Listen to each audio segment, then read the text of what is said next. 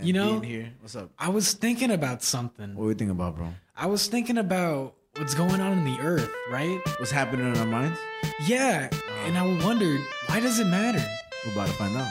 We're Holy find out. shit!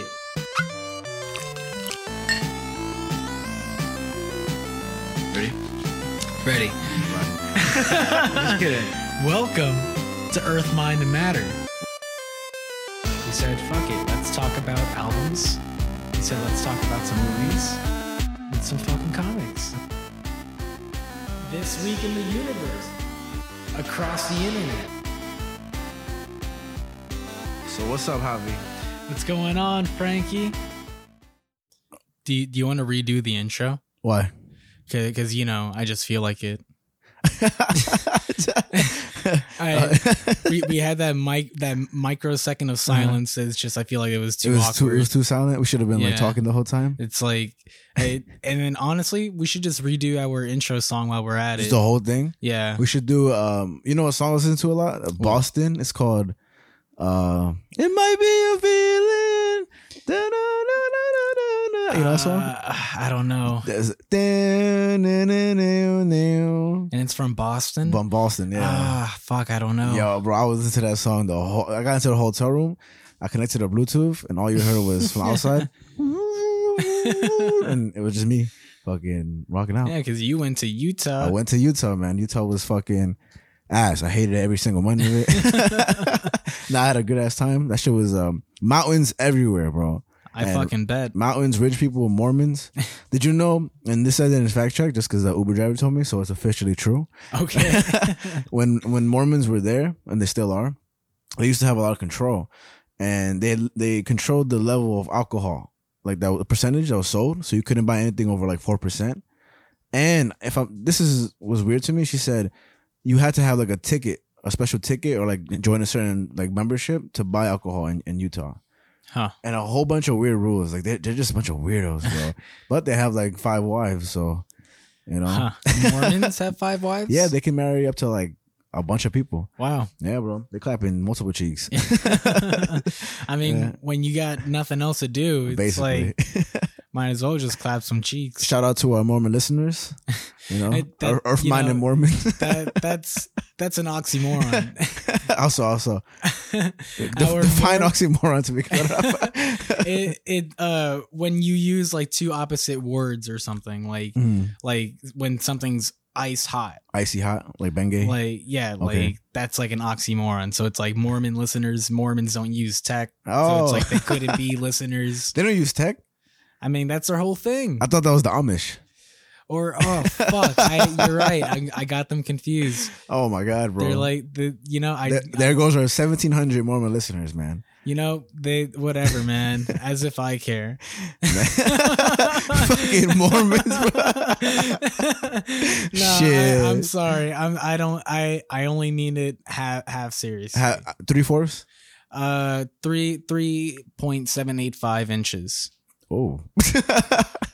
Shout out to all the Mormon that are three point seven five inches. Seven eight five, Frankie. Oh. Seven eight five. God damn.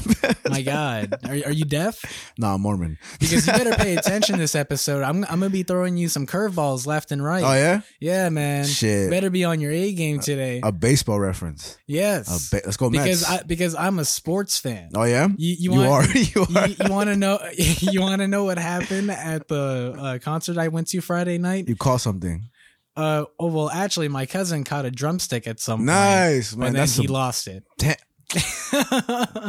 Please take away that nice. Actually, I'm gonna give you a clip to edit the nice in. I'm gonna say uh, trash. How did he drop it? How did he lose it? He just lost it. in the pit, man. oh, okay, okay. Just, just moshing and stuff. But Oh. at some point in the crowd, everyone started chanting, "Let's go Rangers!" really? Yeah. Oh, because they're. I think they lost yesterday though. Oh, did they win? Who knows? Well, uh, they lost on Thursday, I think, because my brother was like, "Didn't they just lose like yesterday?" And he asked someone, and that guy was like, "Yeah, but you know, fuck it." we do it anyway. oh shit. Um. So it's out of seven, the playoff things, and it's they're tied. So this is gonna be a game seven, which is like a big deal. oh wow. And this is there's also a game seven tonight. Who you got? Celtics or Heat? Uh, I'm gonna go with Celtics. I'll pick them too because I bet I've lost about 175 dollars since I landed in Utah betting on fucking boxing and basketball. So don't bet, kids. Please take take take from the wise. Jesus Christ, I be winning one week and then losing most weeks. so it really isn't fun. It really isn't fun. But, But um, yeah, I mean, dude, that concert I went to on Friday was a fucking blast. you saw Prince man. Dan Lahaina, right? Yes, I did. How was that, bro? It was really good, Yeah? man. They they by the end of the night, they played almost everything that I wanted them to play. Like I honestly was like, I think that's all I needed to hear. I was like that they played every song I, I wanted. just shove some screwdrivers in your ear. You don't gotta hear no more, bro. you don't gotta But hear no it more. was it, they were really good, man. And That's I awesome. uh, I took my cousin to his first punk show, Jordan. okay. Um Shout out to Jordan. and uh, uh, Lucas came as well. Uh, we went with Josh, and shout out to Josh and uh, his little sister Savannah. It was her first time going to a punk show, And your whole fucking roll of people that you know. nice. and it, we had a whole fucking blast, man. It was it was it was great. We they, they had this really good opener called "Insignificant Other." Okay. Um, and they they like reshared my story posts and everything, and I was like, "You guys killed it!" And the lead Uh-huh. guitarist liked my story, and I and they were like, "Thank you so much," and all this. I'm like, "Yo, man, fucking share the love." I Yeah. I uh ev- even started sharing the love with um like uh one one of Prince Daddy's like uh tour Mhm. managers or something, like the guy that runs the merch, pretty Yeah. much, because I've seen him in like all their social posts, and so when I saw him running the merch stuff, and I went to get a long sleeve and their first record, Yeah. and um I and I was like, "Yo, hey man, what's going on?" He Mhm. seems su- like surprised that someone is actually trying to have a conversation with him. Okay. So usually the band is getting the attention instead of him. and- okay. because I, I was just like, "Hey man, like, how's your night?" And He, looked behind like, him. He was like, "Who me?" he was like, he he, he genuinely Uh-huh. was shocked. He was like, "Oh, I I'm good." That's good, man. I'm Uh-huh. like, thanks, man. How are you? And I was like, I'm fucking great, man. I was Uh-huh. like, let me get this and that. Yeah. And he was like, nice. And I was like, yo, man, you have yourself a great fucking night. And he was like, and he was like, thank You just like care, love, appreciation. That's dope. Nah, I feel like when when you're a fan and you give that to somebody that's part of the whatever you're a fan of, they really do appreciate that shit. Like they go home and shit. And they're like, "Yo, somebody recognize my ass. I'm famous." yeah, it was You a really dope show, man. nice. A lot of lot of crowd surfing, uh, almost too much crowd surfing. Some Okay. would say. Like it- so, there were just like 17 people in the air. Um, Well, it like the, they were just like a lot of repeats. Like Okay. you'd see like the same people just go up over Uh-huh. and over and over be again. like, "Yo, bro, I've touched your ass five times." honestly, and it's just kind of like, yo, man, you gotta chill. yeah, yeah. So Uh-huh. it, it uh, a lot of crowd surfing, a little maybe Yeah. a little too much, but Mm. but because it also because there was so much crowd surfing, you couldn't really mosh Mm, because everyone had to watch out for the people crowd surfing. got you. So it was kind of like a give give or take Mm. situation. You ever have an artist jump on you for like this crowd surf? Like you know when they jump off stage? Well, I don't know if you Uh-huh. saw my story, but uh, the lead singer to Prince Daddy, He did Kory, that? he did that No during way. during uh, their their opening song. you should have asked um, him when he was there. Like, yo, come on for a matter. Right? just come, come on, man. But Uh, uh, uh-huh. yeah, he fucking just dived right into the stage so cool, like while he was singing the song and uh, threw him back up on stage so he can continue. That's so much But, uh, trust. And uh, the lead singer to Insignificant Other uh, uh, crowd surfed at some point as well. I carried her for like the longest point at some point. She Mm. was like on my shoulders, and I was like, "Dear God, someone help me!" just walk out with her. I walked like five feet with her on my shoulders. I'm like, "Yo, man, someone take her!" And the Uh-huh. the lead guitarist at some point just fucking dove into the stage Yeah. to the point where everyone was like, "Oh shit!" Like, we might not catch this bitch. big ass dude. and he, fu- he he was okay, but Yeah. yeah, it was it, it was really dope. It's really, like DJ really Khaled surfing. Oh god, I couldn't ever. But yeah, it was Yeah. it was really hectic in in a good way. okay, But it was really dope. So Nice, man. I, had, I had myself a nice little weekend. let's go into many more, to many more concerts. You know. And you know, I really wanted to open this up with a lighthearted episode because Okay. we are gonna get get into some serious shit, Talk about But- some trash. but ju- just for one topic. Uh huh. Okay. It's just gonna be for one topic, and then the other two things are are a little uh, off course. Happy, go heart healthy. I'm, just, I'm trying trying to bring good vibes today. Yeah, man. trying, honestly, trying to have ourselves a good day, good episode. it's Memorial Day. Is it today? Tomorrow will be Memorial Oh, Day. It's it's um, so nice. tomorrow when this episode comes out, y'all will be sipping on, on your on your mai tais your in America. Your America drinks. It's, it's Memorial Day Eve, if anything. Yeah, It's well, Memorial let's Day go Eve. with that because we're that patriotic. Yeah, man. All I do is think about America and how amazing it is. All I do Mhm. is wear my uh, American flag boxers, uh huh. but it makes me so upset that I can't just walk out the door with just my boxers on. Even though you have the freedom, It- you know, Uh-huh. like I could be a nudist if I wanted to, exactly, that's America. but I I can't because people are so mean. They're so disgusting. Like who? People. That's the right answer. Yeah. Uh, well, I, I seen um I seen Slipknot before I left to Utah, right? Yeah. So I never thought in my whole life I would see Slipknot. That was so fucking random, right? and I went with my with our good buddy Angel and Beatrice. And yo, man, just to just to put it out there, so they had like it was Barclay Center, so it was huge crowd, Mhm. right? And they they did they did moshing of their own when the show started. I will say this, and I guess because I was just far from the mosh pit, it didn't seem that hectic. I imagine their fans are a little older too, and like Okay. you know. But I saw and I was like, that's a little weird. I thought it was gonna be way crazier, you know. 'cause They have fire coming out their fucking heads and shit like that. But all in all, and in short, it was a crazy good concert Nice. like visually it was amazing like they they put up theatrics alongside their music their music was just something that like i figured it'd be some of the songs were good but just observing how you put on a show visually was incredible just like flames they had the Yeah. top two people on the right drumming I like crazy. at that sort of like of level of fame Mhm. and like price honestly for your tickets Yeah. like you're kind of paying for like those The show, theatrics yeah. at that point and and one thing i liked about the singer the lead singer who i don't know his name his voice is crazy his voice is because when he comes on the stage I, I can't replicate it but he has such a clear voice and then he has ah you know Mhm. But uh, what I really wanted to point out is that he did this thing where he was like, "Put the lights on, put the lights on." They put the lights on the crowd, and he was like, "There we go. I want to see you guys. I want to." He kept referring to the crowd as his family, right? He's like, "Look to the left, look to the right. Like this is your family." He's like, "No matter." Then he did the cheesy thing, which you know I respect. He was like, "No matter you know what you look like, what color you are, who you look, all that stuff." Like he was just. It was just really dope how heartfelt it was. Like he would Mhm. say that, and then he would be like, "Rah, rah, rah." and and then he just kept repeating that stuff. And and as he said that, when he was like, look to your left and look to your right," not only did Angel do it, but some lady to my left was just smiling, looking up at people. And I was like, "Yo, this is so fucking beautiful! Like I didn't expect this to be that like nice over here, you know?" yeah And I had a great ass time, man. you know it it's always kind of been said in the community but Mm. metal people are some of the nicest people Yeah, man, I, I really see that shit because it's because they just go so hard with the. it's so funny. Yeah i i i saw uh, angel's post for it He- Yeah. boy recorded almost like the whole concert and he was headbanging, man. He was, I, had, I had my hair tied up. I was just like, you know, I'm a little, I'm just observe today. But it was, it was fucking cool. And then he said one thing. He said, um, the lead singer who should I, I should look it up, but I don't really want to. he said nobody listens to music like people who listen to metal or hard rock because people who listen to that genre do use their whole body to listen to it. Like you know, like they actually really go hard with the music, and uh, that was really cool. And I saw Cypress Hills with half of Cypress Hills because the other guy was sick. yeah Um, cool, very Nice. fucking cool, man. I had a good ass time. So a week, a week for concerts.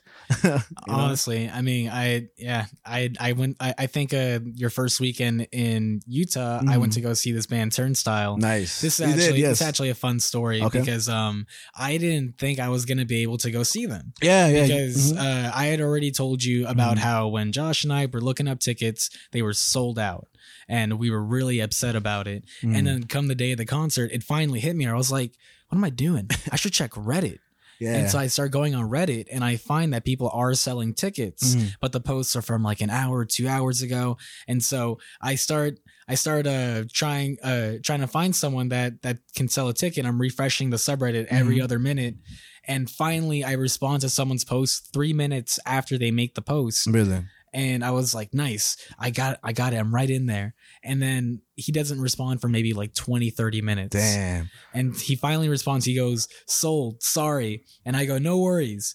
And this guy puts me on a roller coaster. Yeah. He goes, "Hold up, I can get you one more if you're interested." I say, "Yes." He goes, "Ugh, sorry, sold the other one already. I'm the worst. I'm sorry." Lol. And I put the crying eyes emoji. Yeah. And he goes, "Wait, I can get you one more." And I go, "Really?" And he goes, Yeah. "Yeah." And I say, "I'm down."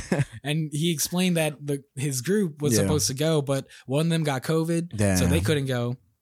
and then another one of them bailed uh, because of the heat because it was really hot that day. Okay, it was outdoors or inside. It was indoors. It was just hot as Uh, fuck? It was it was just hot as fuck that weekend bro. here in New York.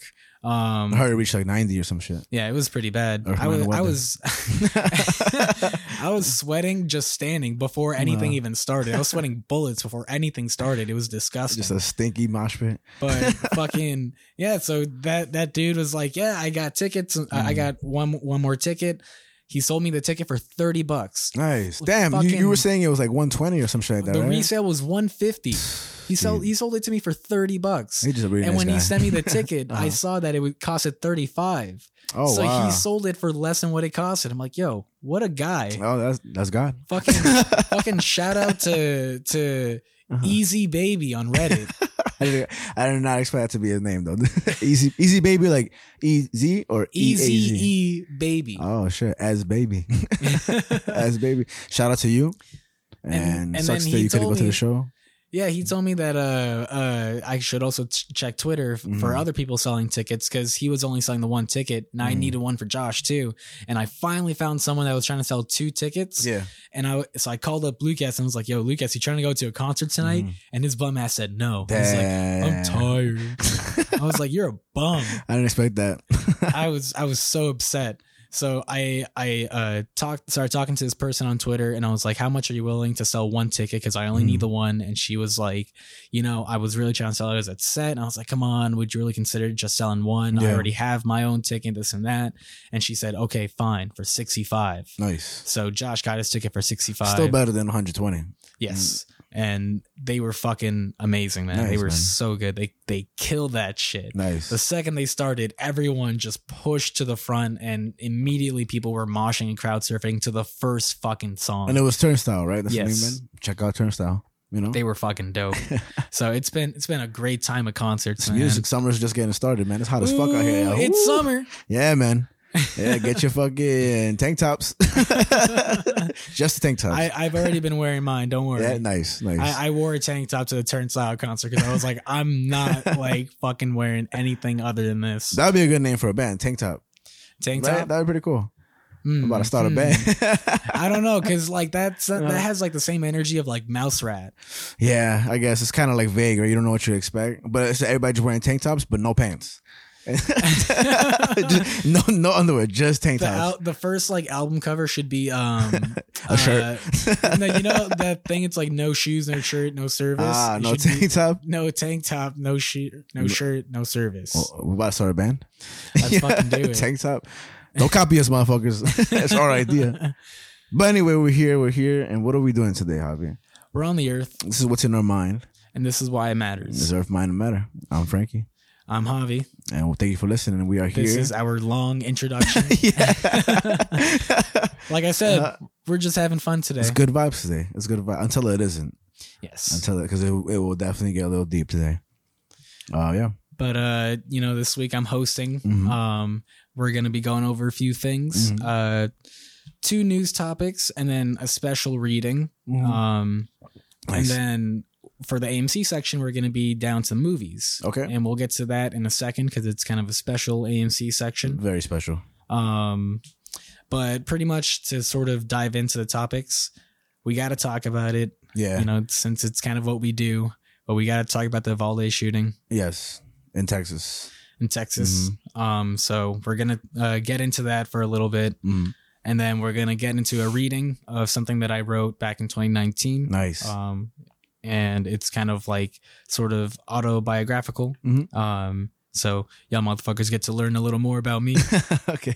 And then the third topic Wow. is a little more news topic again, uh, where the it's about PlayStation being Okay. drawn into the abortion debate.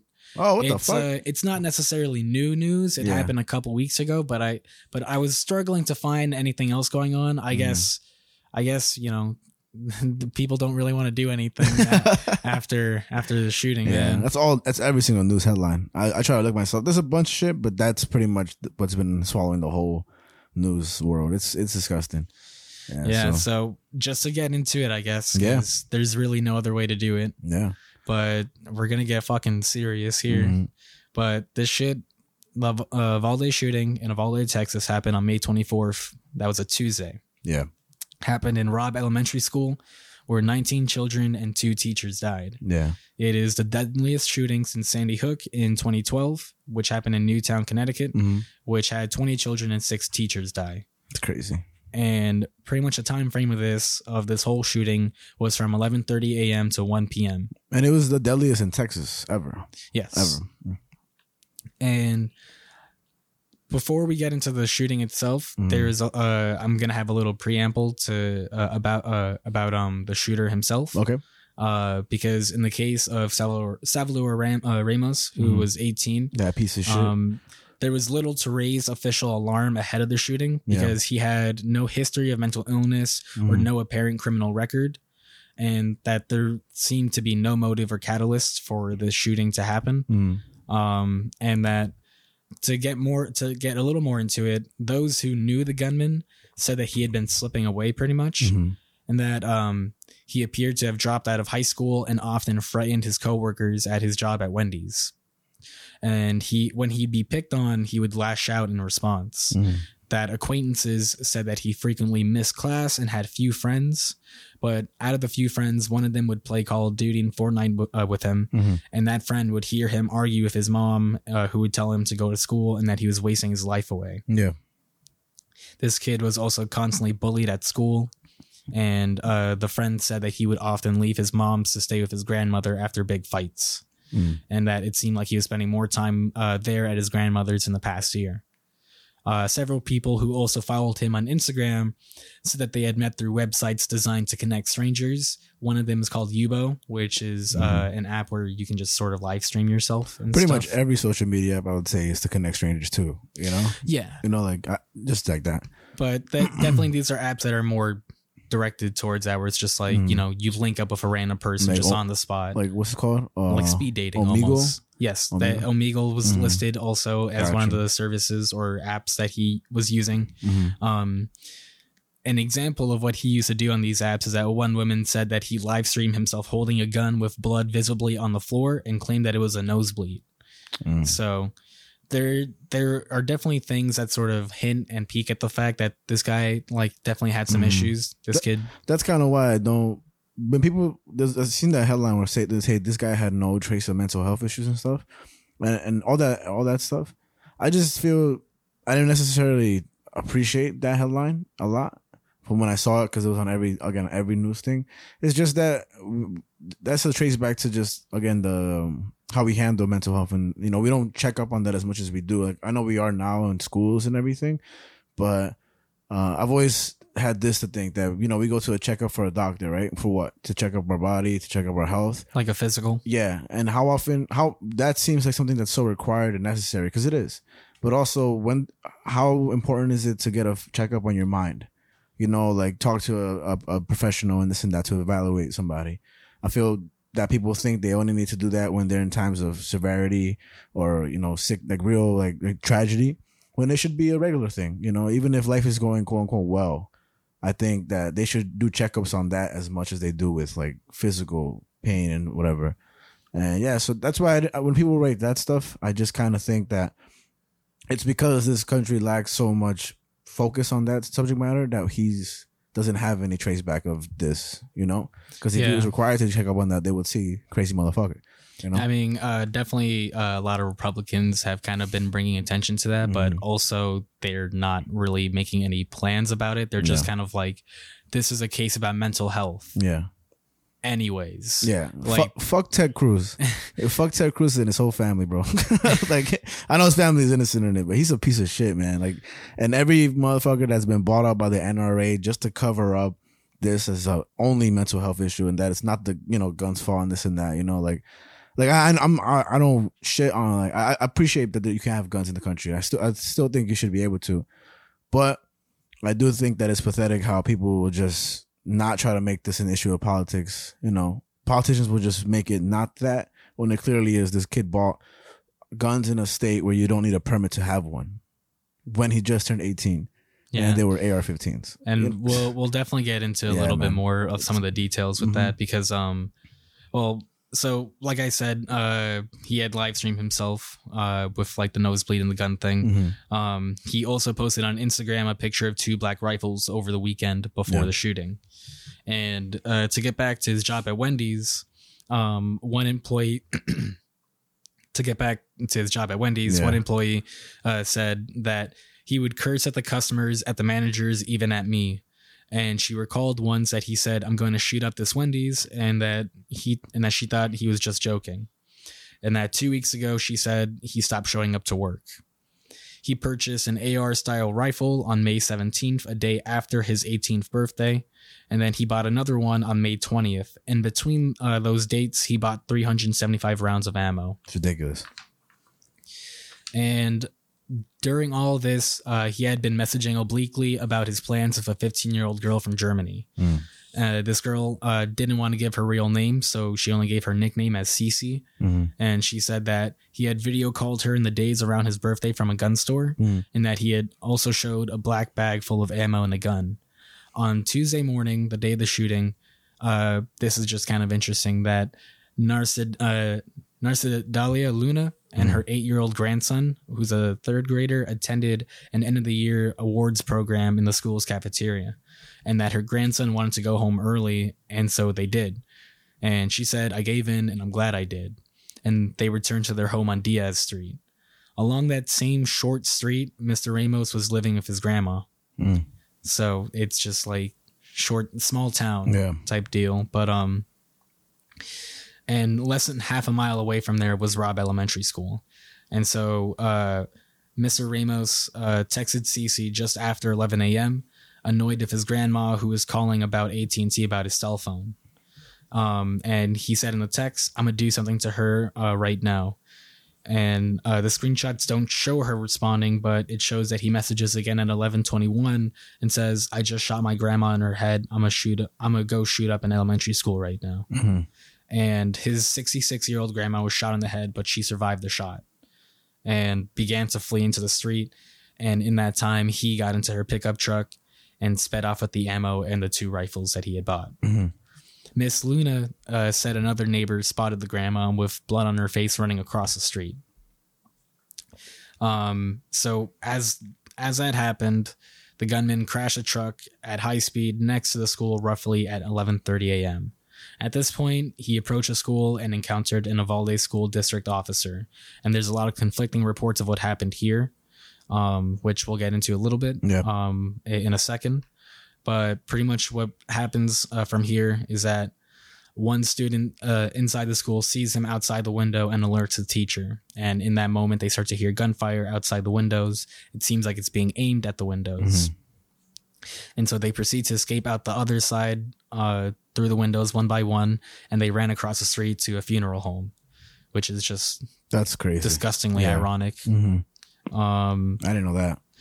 The gunmen entered the school, and two officers eventually showed up and were met with gunfire, and the both of them were shot. Many more police arrived afterwards, while the gunman barricaded himself in one of the classrooms, which was in an adjoining classroom, hmm and uh, he shot 142 rounds during that time, and that it would take a tactical team and specialized border patrol agents to breach the room. One agent led with a shield while they breached, and three agents behind would fire several times as they killed the gunman after 1 p.m. hmm And so that's the timeline of how everything kind of went down. And so in that big gap of time where the police are just showing up, Yeah. that's where a lot of attention has been being brought Yeah. up to. Because a lot of people have kind of argued that the police could have done more. They could have. And uh, there's uh, it. It was reported that they were waiting uh, just in the hallway for more than an hour, and that they were ordered by the commander at the scene to not rush into the classrooms, regardless of the shooting that they could hear. Um, on top of that, Yeah. uh, the the sorry, the Mm. director of the state police said himself it was the wrong decision. Period. Yeah. So even the police themselves have kind of acknowledged their Yeah, situation. if it was if it was ah, I can't talk. If it was his kid in there, I I wonder what he would have done. You know? yeah. And it's just kind of raised questions of kind of how prepared are the police for Mhm. school shootings because they supposedly do have trainings for this, but How do you train a fucking kid to you know like I, I just don't think that the training is there. You know, I remember I seen these ridiculous videos of put a blanket over yourself. You know, like a bulletproof blanket, and just hope you don't get shot from under the blanket. Oh, I, I'm talking about training on the police. Oh, well, I, for kids, my bad. The, yeah. Okay. Uh, that there's just kind of a question of like how effective is the training for Yeah. the police for these sort of scenarios because apparently they, they do get trained on this stuff, but clearly what nothing really came of it. Mhm. Um, but uh, I didn't get uh, this in my notes because after I wrote this up, this uh, it came out afterwards. Mhm. But um, something that was brought up afterwards is that there was attention brought to the gun makers. Mhm. Um, I don't know if you saw anything about that. No, I But, just uh, um, I know he bought the things online, no, or did he buy them in person? He bought the rifles in person. Person, okay. but um the gun makers uh they're they're getting some fire because of this because uh they've kind of had a history of doing some sort of questionable uh things Mm-hmm. The ad with the kid saying "rebel" or something like that. and he's holding a gun Yeah, um so that's kind of the big like target that Mhm. people are kind of like yeah, that's a stupid issue. ass ad. Like that's just kind of ridiculous, you know. so Yeah. it you know it which i think just kind of speaks to like the perversion of advertising Mhm. in in a lot of ways Yeah. so there's a lot of focus going on on that um but like some other things that have been happening more on the political side of things is that um after all this some of the responses include governor kathy hochul of new york said she would want uh, she would work to raise to 21 at a minimum the Mhm. age for buying ar-15 style weapons Yeah. in California, the state Senate advanced a bill along party lines proposed by Governor Gavin Newsom that would let private citizens sue those who make or sell outlawed ghost guns, ghost gun kits, and assault style weapons. And then Governor Greg Abbott held a news conference in Uvalde where his competitor for re-election, Beto uh, O'Rourke, I'm- I believe, or just sorry, O'Rourke, I'm pretty sure that's how you pronounce his name, Mhm. upended him and blamed him for the carnage. He said, The time to stop the next shootings right now, and you are doing nothing. Yeah, And uh, Lieutenant Governor Dan Patrick responded, Sit down, you're out of line and embarrassment. yeah, I seen that. This fucking dickhead. And uh, Governor Abbott later said, I hate to say this, but there are more people who are shot every weekend in Chicago than there are in schools in Texas. And he continued to say, People who think, well, maybe we just implement tougher gun laws, it's going to solve it, saying that Chicago and LA and New York disprove that, that thesis, Mhm. which is just kind of an interesting uh, thing of him to say. It's kind Yeah. of a Martin Shkreli thing uh, of him to Um, say. Um, I I was curious, um, and I googled what the age was to buy a gun in all these places. Mhm. Um, Chicago, you got to be, or in Illinois, you got to be 21. Yeah, Uh, L.A., California, you got to be 21. Um, New York, uh, I think they have the hunting law, so you can have one at 18, but Mhm. you need to be 21 to have a license. okay, Um, to ha- to have an official license. yeah. Uh, so I just thought that was kind of an interesting thing to bring up. I, I was having a conversation yesterday about that with uh, a friend of mine, Gabriel. He he was like, I'm not drunk, but he was drunk. and um, I even. I even brought that up because he was asking me um, about the shooting, and you know, he, my friend Brian, our friend Brian, he, he told me never. Not my talk- friend. he said never talk two things that are um, politics and religion, and I think that's one of the best advice I've ever gotten because it's true. Especially you never know where you are, who's listening. I also got a good advice from the bartender. He was saying that um, I overheard a conversation, right? And then I, I was like, I don't mean to eavesdrop, but I heard what you just said. He's like, don't worry about it. You're never eavesdropping if it's at the bar, you know, because you're really kind of speaking aloud. It's, you're kind of close by, not to eavesdrop purpose, purposefully, you know, but Mhm. it kind of made sense to him. I'm like, yeah, you're right. But he, I, I even brought that up myself. He said, so what do you think about the shooting and this and that? I was like, of course it's sad. Of course it's this and that. But this is not to say, this is not to say my opinion on gun laws, but it's true. Like we do, Chicago has the deadliest shootings almost every year, you know, and I do, I do think that with how much emotion and, and like suffering we're giving towards this cause, we should be giving that to Chicago as well. And every kid who loses their life, you know, and if we were to mound up that energy, you know, it would maybe lead to more passionate ways to solve the problem. You know, this is not to say that this is not to deter everything and say no guns should be available to everybody or the laws here are better than the laws here or vice versa. But I do think that is true that we shouldn't just be having this true uh, suffering when it's only one instance, like a school shooting, you know, because if you trace back at it, I mean, just look up every year and how much shooting Chicago has. It's ridiculous, man. I, I've, I've said it before. I followed the newspaper page by mistake for Chicago, and every week, every day almost, it would just be like three black teens shot. You know, this person was shot. This kid was shot, and just news about how it's just going up and up. And I think the same thing with New York City and every major city, even Philadelphia and all that. Um, again, this is not to say, and I really want to stress that this is not referring to my opinions on guns. It's just really referring to the idea that we're we're just kind of stale to this now. You know, where envision this, and and I'll say this for sure. I forgot who it was that said this, but before Trump came into presidency, and oh no, I, I said this, so props to me. no, I'm kidding. Quote yourself. As a uh, wise man once said.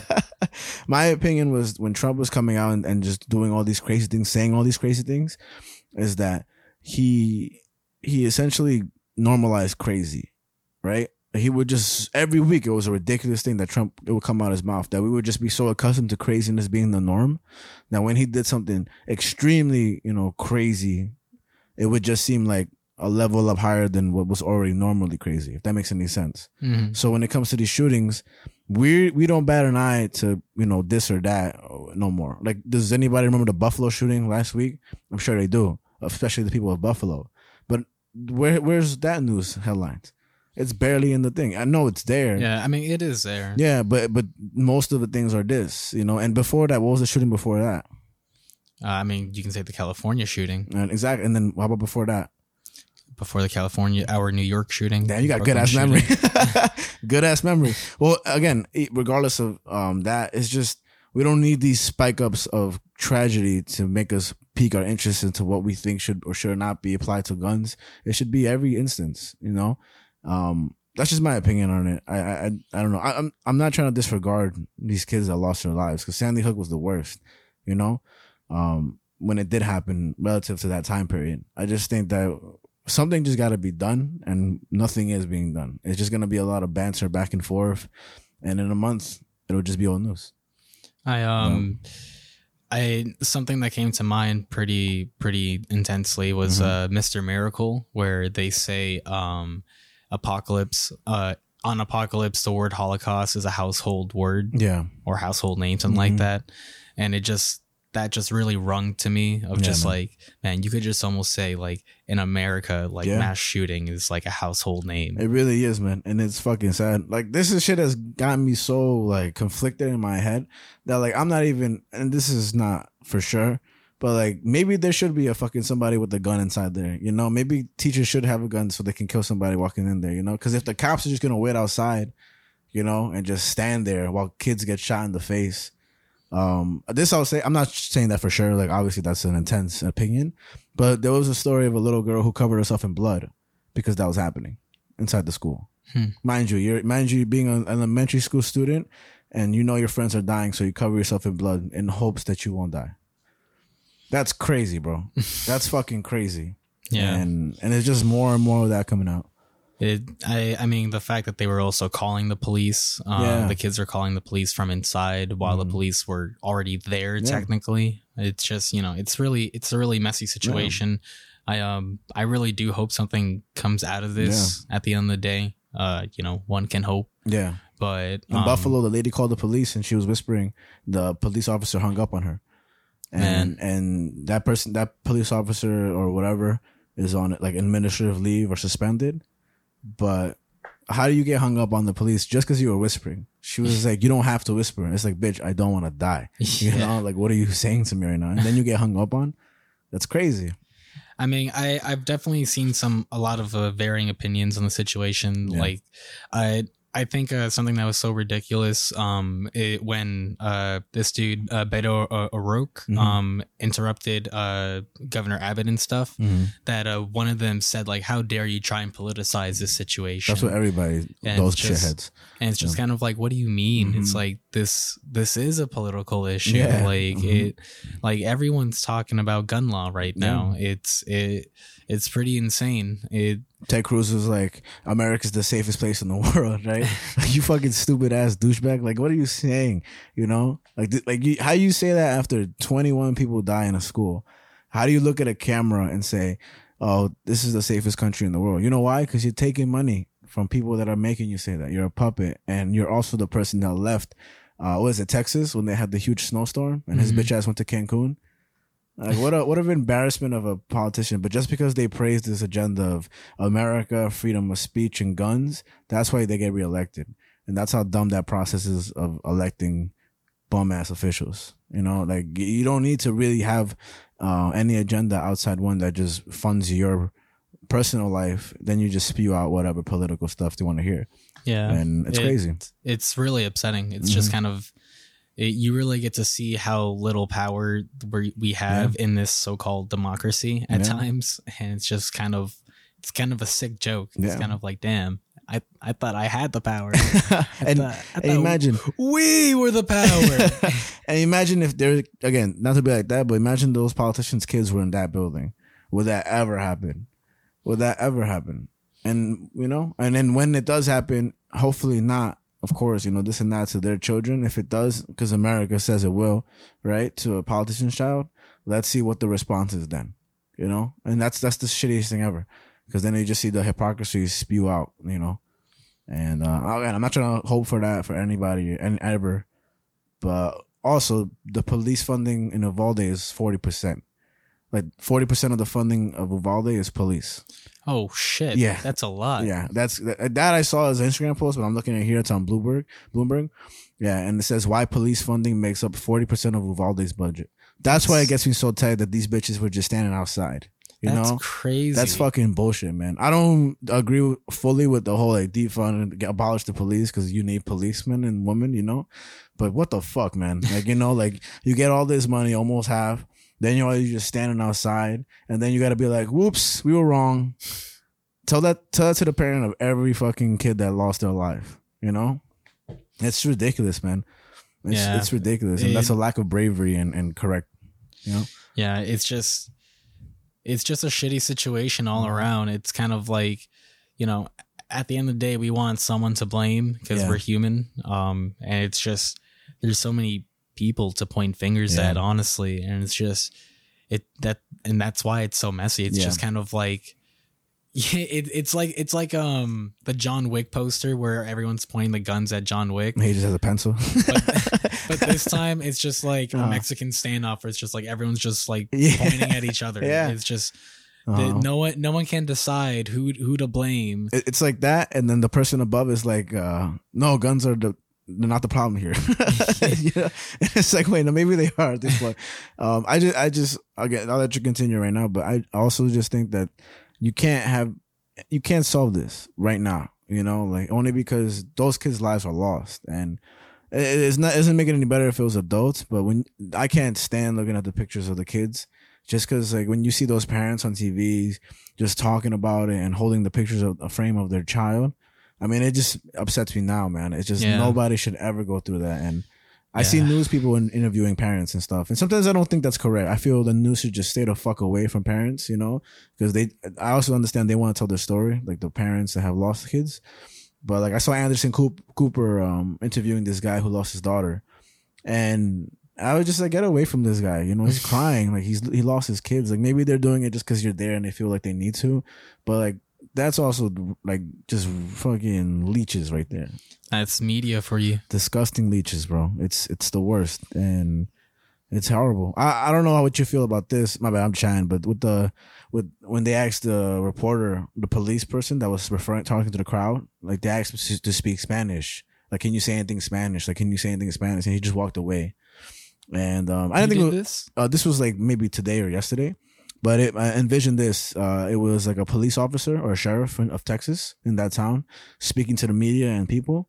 And after he was done, they were asking him, like the, the media, or like, can you say something in Spanish? Mind you, Uvalde is a predominantly Hispanic community. Mhm. And they were saying, can you say something in Spanish or speak in Spanish or say anything in Spanish?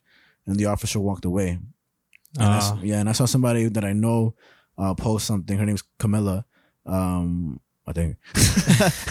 but she was saying that like most of the uh, children of immigrant parents do the translating for them.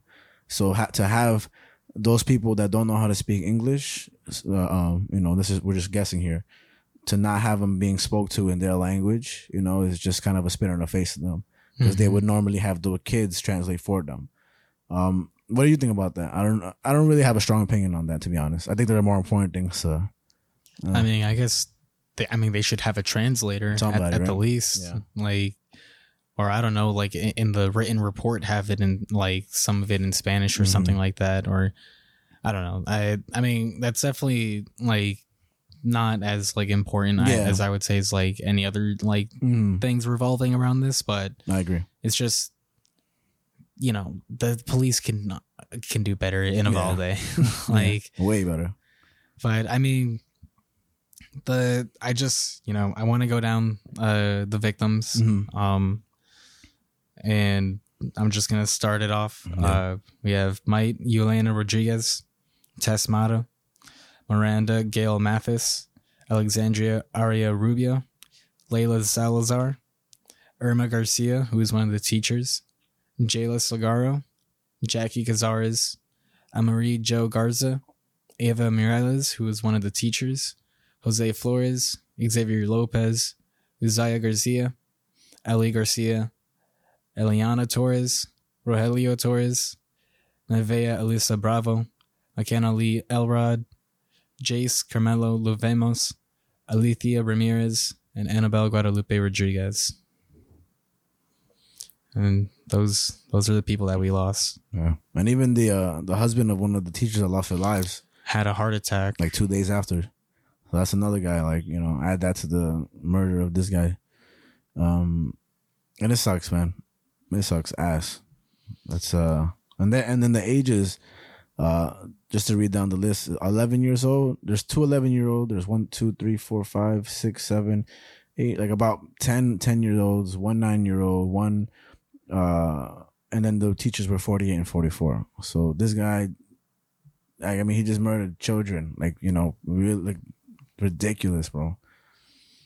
It's it's fucking sad shit, man. It when I was when I was putting this together, I was just getting sad like every Yeah. other second. I was like, ah, this is so hard to write No. about.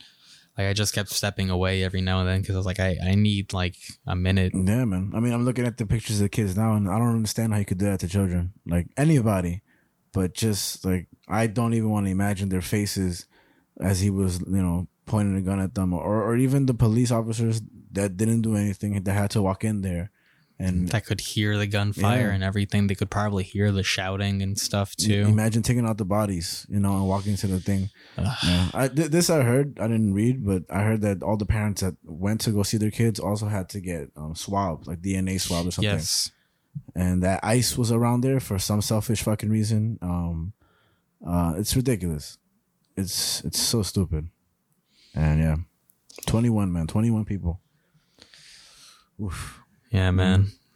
You know, there there's there's nothing else to say. Yeah. It you know, that's if you didn't know the the facts of, of that, if you didn't know the details of that, I Mhm. hope that this taught you something. Mhm. Um cuz this is going to go down in books, I feel like. Yeah, this is this is going to be talked about for a while. No doubt. Until it isn't, because the attention span of the people are there. I think so, honestly. I don't know, man. It's it's, it's as bad as Sandy Hook. I know, but I haven't heard anybody bring Sandy Hook unless something else happens like Sandy Hook, you know?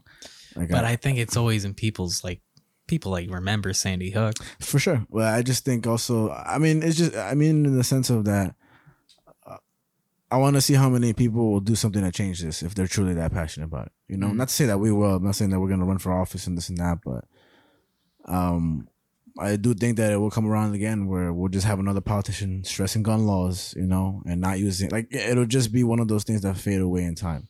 Because we are that type of culture. It's, it's today, it's the, we're in the world of social media and TV and movies. You know, at the end of the day, we'll just be wearing those pins, and some of those pins will just end up in garbage. You know, Well, and one can hope for one can hope. You know, like our Yeah. intro song, a bit of hope. a bit of hope, a bit That- of hope. that's- that is the intro song, right? Yeah. we need to buy that fucking song. We're about to reach episode 100. He's gonna be like, "So where's my cash?" like that shit free, bro. He He, got his cash. He got it. He did get his cash. But uh so I originally I Mhm. I um I didn't even want to do a third news topic. I Uh-huh. kind of just wanted to just shoot the shit after this and just Yeah. really like have have a fun episode. Um so originally, uh, one of the topics I was gonna bring up after the reading, but Mhm. I'm just gonna kind of mention it now. Is I was like, you know what? Maybe we should just talk about Red Dead 2. Oh yeah, sure. It's like I finally beat it. We haven't really talked about it, yeah, man. but you know, Uh-huh. dude, like we can just talk about that for a little bit if you want. Yeah, a game that we have to shoot people. I mean- I'm with it though. we we can we don't have to. no, I love that game. I remember the first time I played that game. Uh, Beatrice bought it for me, right? And so, just getting started. When I played the first one, I fell in love with that shit, man. The first one was the best. I was obsessed with like skinning the animals, like you know, shooting them, like trying to find different things, of course, and just riding around. I mean, it was just a great story too. Mhm. But the second one took that shit to a whole new level. Like, The second one is like the first one, like pushed to eleven. steroids, man. It's it's the GTA of uh, like not country. What is it? Western. Uh, West, Western, yeah. Uh, I, I I think it's ten out of ten that game. This is is there a lot of glitches? I remember you posted like a glitch. Oh like- yeah, I, I especially on PC or at least Yeah. my copy because Mhm. apparently like my cousin Jordan, uh, Mhm. like he played on PC and didn't really run into any issues, but okay. I ran into issues like every now and then. It was pretty annoying. Like. I, I think by the end of my play uh, through, I ended at about 70 hours. Mhm. But I would say that honestly, about four hours of that is just lost to time that I Yeah. had to restart the game because of a glitch or something. That success. So, you know, definitely took a small chunk of, of my playthrough time, but um that game is so good. Yeah, man. Like. Yeah. e- every little bit of it just like has so many memorable Yeah. uh, conversations and stuff like that. Like the the one when Arthur uh, Mhm. goes to uh, Dutch by the end and he tries to tell him that um they should let John and um I forget who else leave. Mhm. Uh and he tells him like I insist and Dutch goes you insist and it's like the tension and it's like by that point i'm like yo fuck dutch dutch is a piece of shit Yeah, man. And but the voice acting is great too. The voice acting is Oh, yeah. I, I was gonna play it again, right? Because I saw you playing, and I was like, "Damn, we're gonna play this." And I checked my profile, bro. I beat, I beat like ninety something percent of that game, like a high Wow. 90 Yeah, and I was like, "What the fuck?" Because I don't even remember doing you that. You must have done a lot of the hunting and bro shit. a lot of the hunting the berries the, all that stuff right so i was there I, I don't i'm not sure if you can set up several games like you know you have new game one like new a, game a two save slot i think you can because I, I was looking for it and then I, it was saying that you have it just involves some process where I thought I had to risk giving up my 90 like 8%. Oh. so I was like, fuck that. but I might just do it anyway when I have some time or next COVID lockdown. I tried playing the new Fallout, um, Fallout 4. oh i thought you were gonna say 76 and i was Nah. like yeah, bro, I've heard bad things about that. And Fallout 4 isn't necessarily bad, but you legitimately need to have no life outside of like home. like you need to have no job, no nothing to really like enjoy that game. And I was gonna do Fallout 3, but I didn't. I was like, let me just do Fallout 4, see Mhm. how it's like. But it's not Fallout New Vegas, you know? It's some not- people Mm. consider new vegas like uh probably the best Yeah, like I think so. people argue that or fallout 3 is the Mm. best They say that a lot. I should have done Yeah. Fallout 3 like a dick. I, I. I I played the shit out of Fallout 4. I Mhm. never beat it though. I got to like the very end in terms of like the main story, Mhm. and I just never finished it. Okay. Like it got to a point to me where I had to make a really tough decision, Mhm. and my indecisive ass just said, "You know what? I'm gonna just not play the rest of this Just game." throw the control of the TV. I I'm was- going to the park. I was like, I was like, you know what? Or I could do nothing, yeah. and I and that's what I did, and I and I And they're just just never like- beat the game. Like you gonna control us? nah. I there there was these uh great animated videos by Uh-huh. this dude on YouTube called Joel Haver. Okay. Uh, he has this like he does weekly shorts every every week. Nice. Um, but he does animated ones too, and he did this one series of like playing an RPG video game, and the last one of that like mini series Mm. is uh when you go back into a game after a long time, Oh. and it's just like you've hundred percented the game, and it's just there's nothing else to do, and you're just bored as fuck, and the NPCs are just repeating the same thing, and you're like, "Yep, uh huh, I did this. Uh, yeah, man, man. I gotta show you those videos. Show they're me, they're really good. I um when I played Fallout New Vegas, I let the cannibal stay. I was like I I mean I never played New Vegas, Oh. so I, I don't I don't know what you're getting at. spoilers, but um so there's like uh you know there's civilizations and stuff that build within themselves, Mhm. and there's some cannibals. They're really weird. So they you would go to like a hotel in like Las Vegas, and you would be there, and they would host their like dinner and everything. And then at the end of the game, or like closing closer to the end of the game, you choose which who lives and who doesn't, like who you wanted to prosper with. And I was like, ah, these cannibals ain't hurting nobody. I mean, they are. but I'm like, maybe they got a lot of money to provide my civilization. so Damn. there's room for a little bit of evil. You outsource them. Ooh, I- Apple. yeah, basically, let's fucking go unionization. Um, I- so Brian brought up this topic yesterday, and I want to bring it up to you just because it's kind of a throwback to our old episode when we covered Maus, Art Spiegelman, Mhm. And we were having a conversation about Hitler. Right, those are the best conversations to have. Top 10. For top sure. ten, um, top nine. Oh, I see what you did you see what I did there? Oh man, no, let's clap it up. Uh, Nah, we don't, we don't. We don't got to do that. I, I I acknowledged it. That was enough.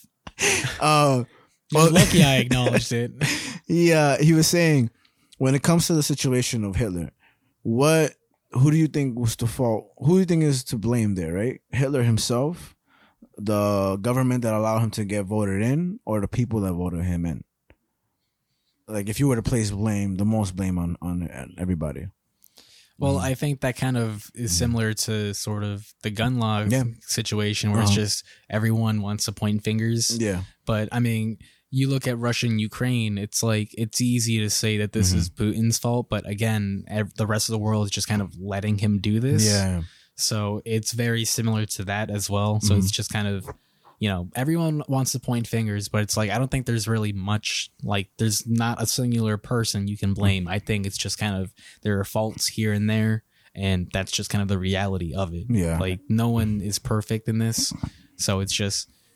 Everyone's fucking up. Everyone's done goof. Everybody doesn't go. I agree. I actually told them I was I was saying it can't be the people's fault because they I told them like what do what do dogs do in Mexico when they're hungry when they're thirsty right they'll drink from any bowl of water that's there to be drinking from right but in Mexico a lot of times they'll poison water bowls for dogs because there's a lot of dogs out there like wild dogs Damn. and then they'll just kill them, you know. And I asked them, I was like, and like that movie, like the Button movie, where it's like, you want a billion dollars, push this button, but somebody has to die in the world. You, you ever heard about that movie? Uh, I don't know. But it's kind of like imagine somebody bursted into your room with your family, right? And they were like, "Hey, uh, I know you're starving. I know you're hungry. I know the world's in poverty and this and that. So we'll let you eat. We'll let you thrive even and come out on top. But somebody else has to suffer, you know. And then like imagine what choice would you make in that time when you could see the bones of your kids because they're so hungry, right? And then I was thinking about. Uh, and I'm not, I'm not saying one choice is right or wrong. I mean, I just think that ethics is thrown out the window in moments of true you know, severity.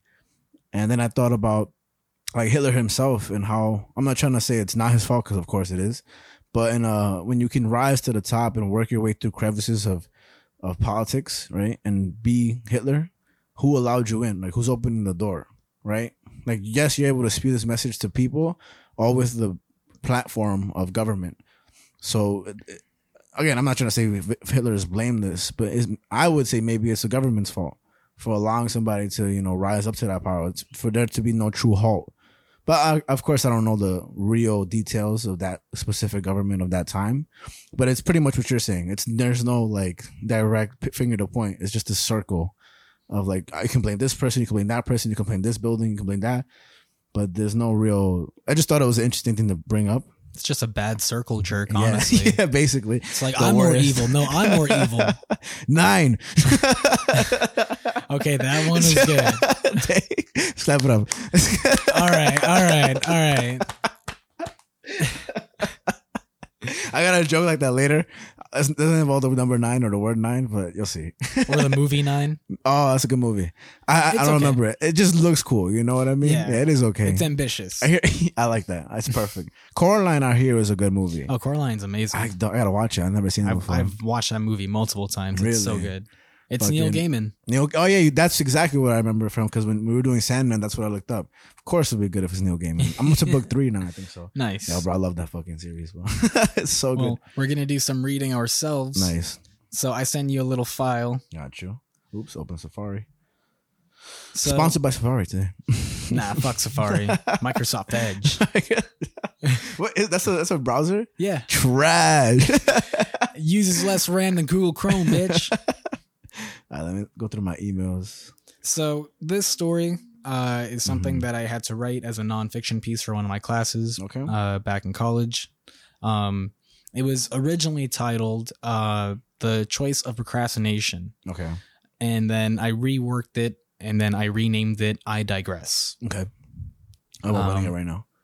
So to kind of just get into it, it starts off like this. Mhm. What does one write for a nonfiction piece? I've been asking myself that question question since I was given this assignment. I didn't know what I should possibly write about. I imagined I should probably write about a defining moment in my life. That makes sense. But I could never decide on one moment. I think of many different moments in my life, all things that I consider make me the person that I am today. But none of those moments feel like the definitive moment. Instead, I'm laying here in bed at 12:43 a.m. Now technically the day this assignment is due, and I'm still wondering what to write about. I've always had this feeling that my story should be an extension of me, that my stories can show the world who I am. No, not in the sense of fame, not in the sense of here I am, world. Instead, I want my stories to genuinely tell you who I am as a person, but I can't find the story right now. I don't know what to write about. I look over at my girlfriend who's sleeping beside me. She's so wonderful. As I write this, I'm using a 2 in 1 laptop that I bought from a startup company and I regret it. I will mark every time I run into a hiccup with this laptop so you too can feel my pain, or at least try. Mark. I've been with my beautiful girlfriend for three years now and I just love her. She's currently sick because I got her sick because I'm still getting over sickness. I digress. It's 1:01 a.m. and I still don't have a story. All I have are the thoughts and memories and feelings that I have for the time being. I'm sorry if you expected something different. This is all I have. First and foremost, out of all the things I want to talk about, comic books. My girlfriend sometimes talks in her sleep. She just said, That's wild. That's wild. Anyways, comic books. It's a way of life, a way to live by, and something to live for. Superman was created in the late 1930s during an era where Hitler still ruled, and seemed there was nothing to stop this evil tyrant. Jerry Siegel and Joe Shuster were two young immigrant Jewish boys who were tired of this man. Together, they created Superman, someone who could stop Hitler. As we know him today, Superman is a universal symbol for truth, justice, and the American way. However, if you look further, you'll find that a majority of the comic book industry from the 1940s to 50s consisted mostly of Jewish boys wishing for someone to rescue them. Stan Lee, Jewish. I would list other big names that are as mentionable as Stan Lee, but that would be pointless. I digress. The significance of the com- comic book industry being a success comes from the hopes and fears of all the Jewish boys that needed it the most. I would say comic books are for the outsiders, but then again, comic books are for anyone. They're for anyone that has ever felt alone or scared or helpless or lost or in need of some escape, some rescue. People might forget what it means to be a superhero, but it's never the powers. Now, it might seem like an obvious Disney answer in hindsight, but powers don't make the hero. Choice makes the hero. To put in better context, imagine if Superman landed in Russia instead of America. Don't fret, you don't have to. You can read a storyline by Mark Millar, who re- uh, wrote Kick Ass and Wanted, called Superman Red Son, where it explores just that. Mark. But the point is, if Superman landed in Russia, he would be the same man that we already know. Same ideals, same mentality, same power. He still fights for his country, he still holds back his punches, and he still fights for truth and justice. The only difference is he has a hammer and sickle on his chest. Mark. I think about the moment when I decided I want to start writing comic books. I had always enjoyed writing and making up stories and characters, but it was something I never took seriously. My mind was always set towards working in the tech industry. I wanted to be a computer engineer for whatever reason. Actually, it wasn't for whatever reason. My immigrant family had fought their way to this country with nothing to their names. They wanted the best for me, but that also meant being the best for them. And being the best meant having the highest paying job. This way I could never have to struggle as they have struggled. My cousins and I were led at an early age to become lawyers, doctors, and tech giants. It was the only way I would be happy. Scratch that. It was the only way they would be happy. I digress. This is my second year at New York Comic Con, and I was much more prepared. Last year, I was not prepared with any of the comics that I should have brought to get signed. So now, I was hell bent to pack accordingly for the three out of four days I went. In my endeavor to get my prize reading signed, I brought my volume one of the 2011 Marvel Now run of Deadpool. I had it planned to have the writer and the original creators of the characters sign it for me, making it the most valuable thing I own. Out of the three signatures I was seeking, I saw Fabian Nicieza first. He is the Steve Wozniak, the duo creation behind the character of Deadpool. To elaborate, Wozniak was the true brains behind Steve Jobs and was quickly left behind in the dust. Comparatively, Nicieza co-created Deadpool with legendary creator Rob Liefeld. While Liefeld was praised for years, so much so he has a cameo in the Deadpool film, Nicieza never quite reached that stardom. At least he had a highway sign named after him in said film. I digress. There is quite the line for him because at least the comic book community will still always value him as an equal creator of the character. Reaching closer and closer, I found that each signature would cost $5, and I found that I only had $20 for the day. Finally, I'm next in line as I'm about to get a go about my introduction, which I rehearsed in my head. Another author comes to his booth to greet him, and this is clearly a moment that people of this industry do not get to have enough of. My girlfriend is questioning me in her sleep and tossing about now with gibberish. I've lost her. After this other author and Fabian Nicieza are done briefly catching up on, about each other's works, in this author's new novel and the process behind it, he apologizes to me and introduces himself. I tell him it is no problem because I found the conversation quite interesting, as I like to write myself. He responds with care and asks, What have I written so far? What have I written so far? What have I written? I don't know. I begin to baffle my words and I explain how I actually have not completed any works. I'm gonna stop you right there, Nicieza said. I was confused and struck by his bluntness, and I shut my mouth before he could continue. And when he does, he looks me in the eyes and tells me if I'm serious about writing, this is what I need to do. I would go over in deep detail and say exactly what he said to me, but I think I'll keep this one a secret. I digress. Fabian Nicieza g- gives me his advice. He signs my volume one of Deadpool personally and doesn't charge me for the signature. Walking away from the booth, I took a moment to myself and laughed out loud and shed a tear. I fight the same tear now as I write this. The idea of becoming a writer was not welcome in my household. My family wanted me to go to school to work with computers because that's where the future was headed and seemed the best course of action for family. It's where I would make the most money. When I decided to switch majors, I was fought with much disapproval. All my family members were shocked and could not stop racking their heads at this choice of mine. Was this yet another action of rebellion against them? Or was I simply making a stupid decision? I digress. It's 2:08 a.m. and my knees are hurting from sitting crisscross for so long. I think of when I was growing up, and when someone, anyone, would ask what superhero would I want to be, I would always say Spider-Man. The thought of swinging through New York City at such heights and speeds always excited me. However, now that I'm older, the reason why Spider-Man is my favorite superhero has changed. I believe Peter Parker would still be the Spider Man even if Uncle Ben had not passed away, versus Bruce Wayne, who I believe would not be Batman if his parents lived. I say this because, as much as I love Batman, my second favorite superhero, I believe the choice to be Batman is a selfish one. This is all up for debate, but I see Peter Parker is more of a hero than Bruce Wayne. Peter Parker does good for the sake of good, whereas Bruce Wayne does good to prevent that night from happening again. There's a lesson to be learned there. I'm exhausted of this remaining stigma against comic books. Even with the rise of superhero movies, reading a comic book in current academia is like reading a children's book. Yes, it's a comic book. Yes, people still read comic books. Yes, the art is mature. Yes, the language is more complex. I believe many people have this notion that comic books are still written as they were when they were first popularized. Comic books are no longer drawn out pages of introducing characters like a game of who's who. Comic books no longer rely on onomatopoeias filling the page to cheat a shorter script. Comic books are no longer the fears of young men hiding from the war. Now, comic books can be about the fears of any individual. God Country, a comic about an elderly man who's the only one that can wield a godly sword being hunted by forging gods of the universe past, is truly a comic about death, family, and the fear of loss. Arkham Asylum, home to all of Batman's villains, is actually a simple metaphor for evil.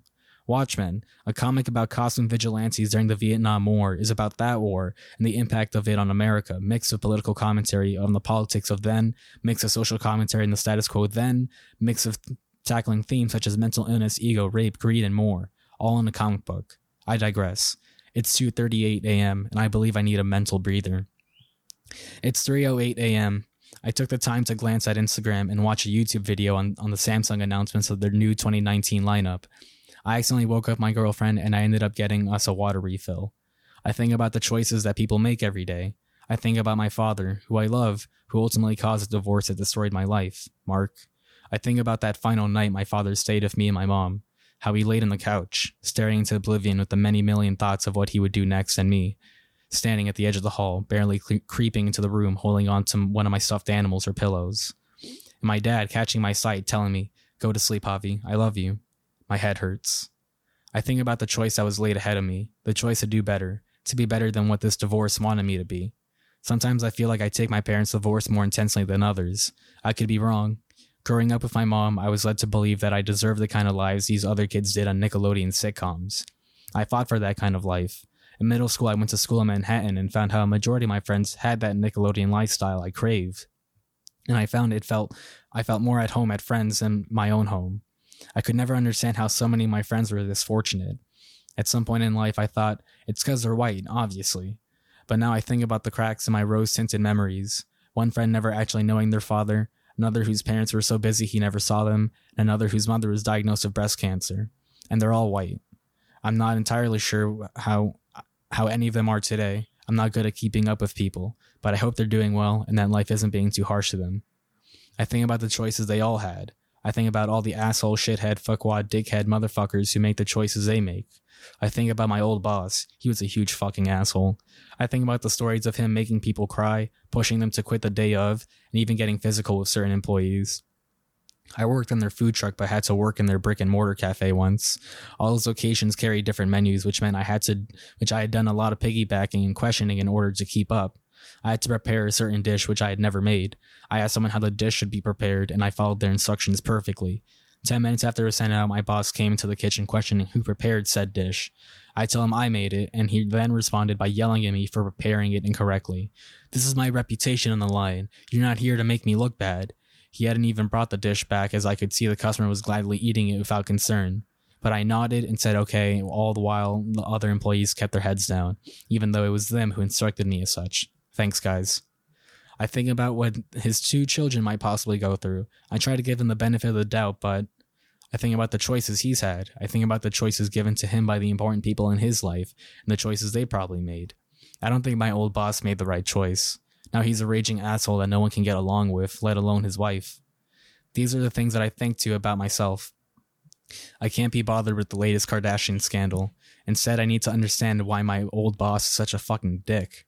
Sometimes people are surprised by what little I know of mainstream culture. Sometimes I'm surprised by how many people know about mainstream culture. My brother, some years ago, was getting bullied at school for reading a comic book. Only nerds read comic books. I couldn't believe it. Kids are still recycling the same bully tactics from decades ago. The difference is, these bullies love all the superhero movies and never miss a single one of them. Thus raises a question what the fuck?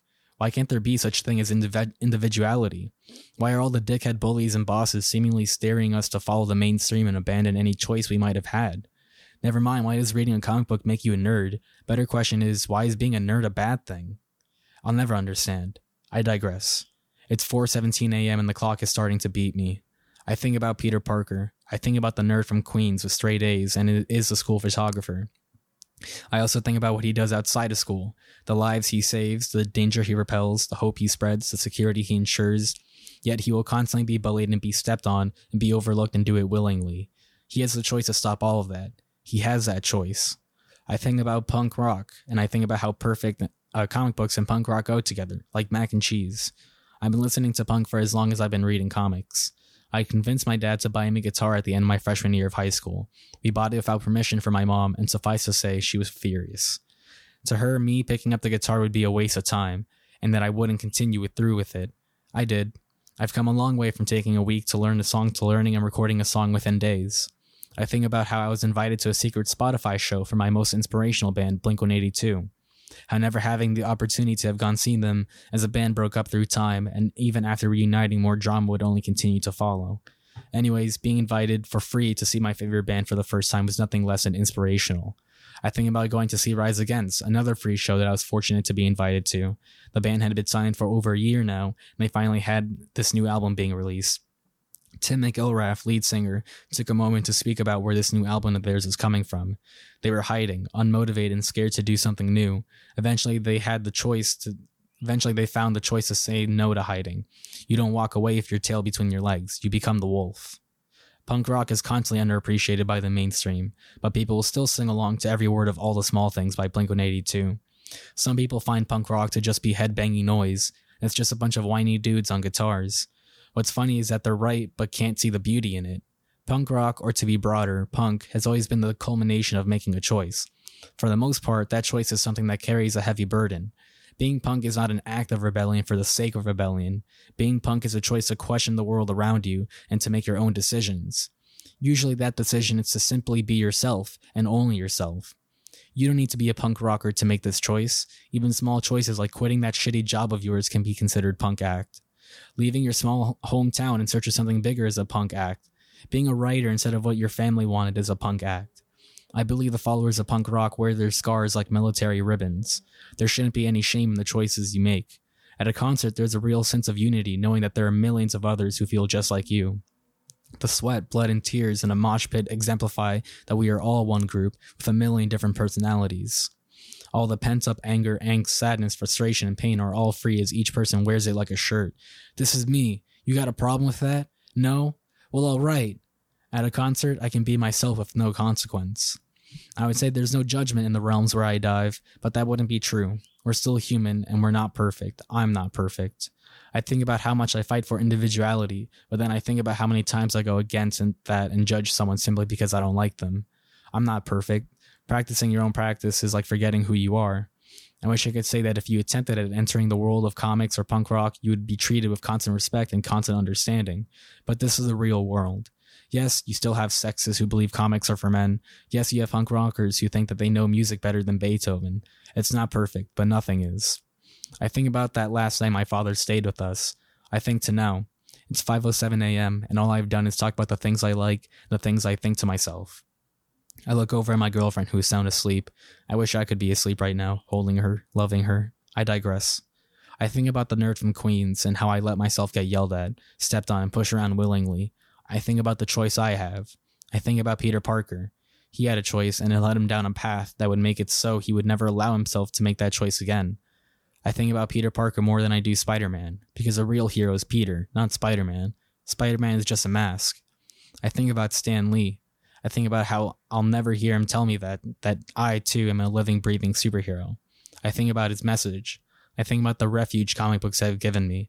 I think about the combined refuge for my comics and music, and I rub the water out of my eyes. It's 5:23 a.m., and all I can think about is a choice I have, and I can either keep fighting for the Nickelodeon life I deserve, or I can accept my life and move on. This is my choice, my life, my story. Now it's time to stop procrastinating and write this story. The end. Yeah, that was, you know, that was, I had to cough the whole time. that was really fucking good, man. Like I really, really enjoyed that. Um, Jesus Christ, that's that's really nice. I took some notes too, just bring us a couple things to talk about. But first of all, if you have things in your head that you want people to hear, or you just want written, do it because I thought that was really great. I love how you ended it. Um, not to just be so simple about it, but I like how you say like, "This is my life. This is my you know this and that." And now I gotta start procrastinating. Right? You know, like while doing that, you you you just took what was going on and made it you know a perfect piece of writing. Like, that's awesome. Um, yeah, I, I had this plan in my head before Yeah. I wrote it. Mhm. Like I remember um telling Anna, I was like, I'm just gonna stay up really late to write this paper. And she's like, Yeah. Why? I was like, Cause I can feel it. It's America. It's I was just like, it's gonna hit me. I know I know it's gonna hit me and it's just I'm gonna write this fucking paper in one night. Yeah, man. Uh, I think that was really awesome. I think there's a beauty to writing and there's like a, like an intimateness to it. Is that a word, intimateness? I think so. I, I hope so. and I think that it's really amazing what you said. Um, uh, I want to refer to the beginning where you talk about like um, I love, love, love how when you go back to like the history of comic books, like when you brought up the 1930s and comics being created, but the characters being created by Jewish men and stuff like that. Like, I never knew that ever, and I'm pretty sure anybody that hears this will learn a bunch of like like 10 to 15 new things there. You kind of say history without meaning to say it. Like your, your your topic is more so just you, but that stuff is interesting. I remember even back then when we did Mask NYC, I remember you telling me about like uh how can I say you meeting certain people that created Bat or wrote for Batman and stuff like that, and how your brother got bullied for comics, and I was like, what the fuck? Like, who still like, you- like you're writing like who fuck bullies people for that? That's Yeah. ridiculous. Um, but I also wanted to bring up like so yesterday, like just yesterday, I, I was I was at Domino's with Beatrice. We were Okay. downstairs. Nice. And u- usually we just go downstairs across the street and just smoke like a joint or whatever, and then watch a movie afterwards. Beautiful. Yeah, man, that's the best. and we put on, I put on Kick Ass, which is hilarious. Nice. Yeah, I just put on Kick Ass. We didn't get to do the whole movie because we were smoking in outside. Just watching the beginning and when he jumps off the roof and smashes to the car. yeah. And while I was in Utah, I stayed up late. And it- I was watching the other guys. So too much people jumping on roofs. you know, I was like, because that's when The Rock and somebody else they just jump off the roof. I don't remember the other guys too well. It's so dumb. It's fucking. They're they're like getting chased, but they're the police. And they're like, "There's no way. There's no way out." And the rock, there's like really cocky police officers. And he looks at his partner. He's like, "Look, you see down there? They're like on a 40 story building." He's like, "Let's just jump." He's like, "What?" And he's like, "Let's just do it. Don't worry, we'll find a way." And then so they just jump to their deaths. Yeah, the police chiefs was like, you know, they were honorable heroes. Crazy shit that they did. did they think they were gonna survive? Anyway, so I'm watch. I, um, I'm thinking about just watching that, and and then I also want to refer to um, how I, I watched a little bit of the Hulk with this guy from American History X. Uh, Edward Norton. Yeah, I was working on something, or maybe just playing like Pokemon, the new Pokemon game. Fire, Nice. amazing. and I, I just put it on the background, right? I just put it on the background, and I'm like, I heard this movie was not too good. I think I asked you about it. You were like, eh, or whatever. Like, it was ass. I don't like the movie. Okay. I, I, because it just it was a. There was one he was like, uh, "Don't make me hungry. You won't like it when I'm hungry." Like as a joke, and I was like, ah, ah, ah. uh, but I just think about just um him wanting to change a lot of the script and this and that, and Yeah. how he bled he a little piece of his blood fell down into the bottles and he went to go check and he cleaned up a bottle that had blood on it but then there was a huge blood splat on the left side just little things like that and i was like this movie is not that great it was putting me in a bad mood also um but but then th- the reason i'm like going on this list is because it's what writing makes you think of right and, and Mhm. just the fact that you said kick-ass and i thought watched kick-ass yesterday a little bit and that's really cool like universe type shit you know yeah. and then I also wanted to bring up, um, like for me, like when I'll get when, I, when I'm home and I have like a pen, like you know, bud and stuff like that. Like I'll smoke, but sometimes when I smoke, I'll get a little too anxious. I'll get a little too like you know in my mind paranoid and this and that. And I definitely found that reading comic books helps that. Reading in general helps that, but like I've, I've been reading One Piece lately, right? Okay. So I'll pick up like one time I was high and I was like, oh my god, like bro, like everything, everything at once, like the movie. and so I just started reading it, and it just immediately goes away. Like I just get to like focus. I, I, I mean, that's anything. Like I can put anything I like on, and it'll just help the bad thoughts stay away, type shit. Mhm. But reading the the One Piece, it's the best thing for me because. Or any comic like Sandman. I mean, Mr. Miracle. I have so much comic books in my house now. It's ridiculous. You feel me? Like it's it's amazing, and I'm grateful for it. Like I've even started reading the Second Court of Owls. So I bought a copy and shit like that. Oh, The nice. City of Owls, right? Some shit like Yes. that. I'm reading that. That's a little harder to read. A little harder to read than the first one.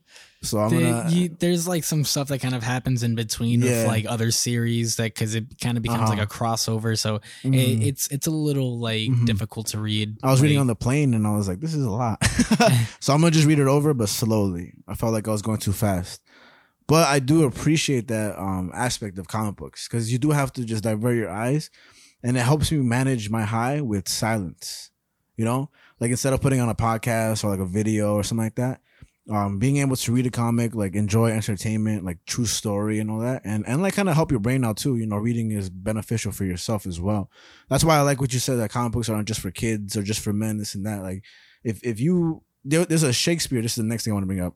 There's a Shakespeare story in Sandman, the third one, Mhm. and Yeah. that that is one of the most complicated things I've ever read, man. Like in a comic book. Not that it was like hard to follow because he gives you very good um like characters that explain the story regardless, but. I mean, I almost stopped reading Sandman completely because I was like, "This is difficult as fuck," and I was like, "How do?" But I just I, I noticed that I wasn't reading it for a long time, so I was Mhm. like, "No, like I'm gonna get through the story tonight," and I, and I got through the whole story, and it was dope. It wasn't my favorite because of the complexity of it, Uh-huh. but it was something to appreciate, and also very probably something very difficult for him to do, or maybe something he enjoyed, like Shakespeare in itself. And yeah, I, I would say that I have to read it like five times over, and like you know when it's um that Shakespeare book when you can read, and then it gives you Uh, like the read along type of thing. yeah, Yeah. no no fear Shakespeare, Yeah. No There fear. Shakespeare. So I mean that was really cool, but um then I think about my boss in Flushing, Main Queen, Street Queens, Mhm. like uh how he used to be really rough on everybody. Like I remember, like I I would work forty hours and my whole job was just to clean, like forty hours the whole week scheduled, and from eight hour shifts. And all I would do is what you know as customer support. But it was it was more so just stay outside of making drinks and stay outside of the main position of working, like cashier, Mhm. and just sweep the store for eight hours. Like it was torture. and me and many other workers would walk into that store, do that same thing, and just be so angry. Like we would just hate him, you know? But eventually I got the hang of the job, started doing the job within like cashier register. I mean, it was still straining all around. But me and most people that have worked with this guy have said this is like the best boss I've ever had. Because he taught you a real work ethic. Because it was hard to work over there in Flushing Main Street in in the Starbucks, you know? Okay. and um, it's a little different from a your manager with the waffles and stuff like that. But I still think that yes, we may be appreciative of it now, but it's still some dickhead shit to do in the past. you know, like to hurt people's feelings and like make them upset like uh, our friend Jonathan was visibly upset one day. Like he was just pissed, and he never gets like that at a workplace. Like he walked in all happy and shit like that. So, you know, it's all about that. And then I don't know, I forget why I bring this up, but there's a picture of a tr- person, um, a video of a person on a train, New York City, of course. And there's some guy walking, pacing back and forth. Just one of those guys on the train. You're like, what the fuck is this guy gonna do? Uh-huh. Like, am I gonna be? And he basically is kicking the windows and punching everything. And he sits, his, sits, sits down next to a lady, and he grabs her hair. Doesn't pull or nothing, but he grabs her hair, and she's just, you know, morbidly in like fear. Like her face Uh-huh. is just pale, and she's just like, what the fuck is happening? And he just like kind of tells her to stand up, and they go stand to the side. Man, he's holding her like a rabbit. You would hold a rabbit by his back, you know, or a puppy, and she's just, and then he's just holding her like you know whatever, and then sits her back down, and then walks away. And she says help, and nobody helps her. It's not like it's an empty train. Jesus Christ. Yeah, bro. and so I also say like how you write. This is might be my like top favorite line, but this, well, uh, my top favorite line, but there's a lot that I liked in there. I like how you say sometimes people are surprised by what little I know of mainstream culture. Sometimes I'm surprised by how many people know about mainstream culture. I very very much enjoy that line because it's true.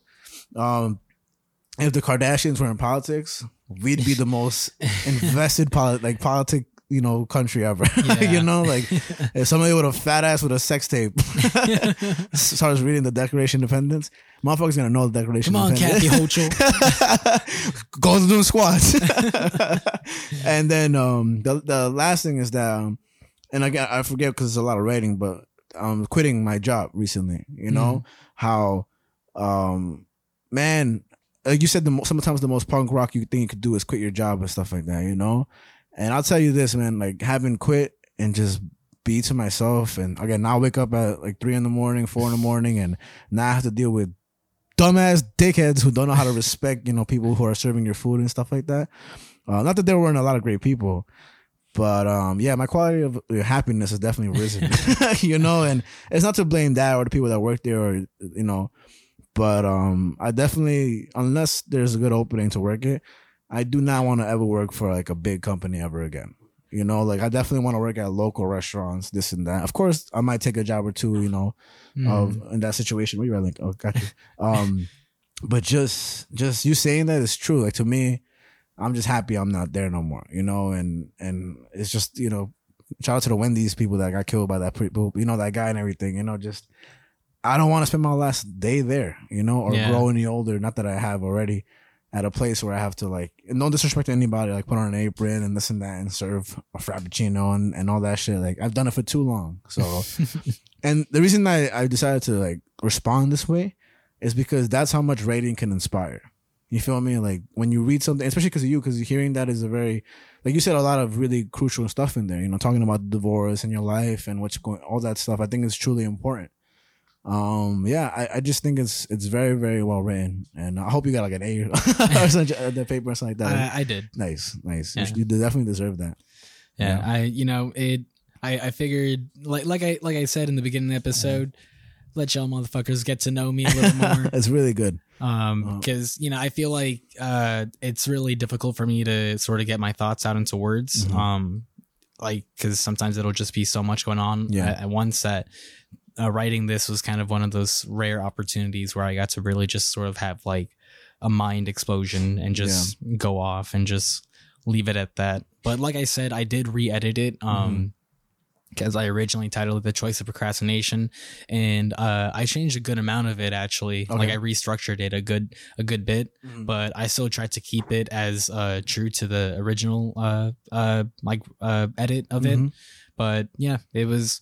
I, I'm. It's definitely one of my one of my prouder works. Yeah, man, I, I see why. I genu- I mean, I just like it, and uh, again, I still think what you do very well is you kind of slip comic book history in in your how you speak or how you write, and I think that's such a underrated thing. You know, you know, with not that many people reading comic books or this and that, uh, which a lot of people do. I'm not, you know, but I'm just saying, like, uh, even for me, I, before I met you, I've never even touched a comic book and read the whole thing, and then continue with the series and stuff. You know, um, it's dope. Uh, I think the history of comic books is important and relevant.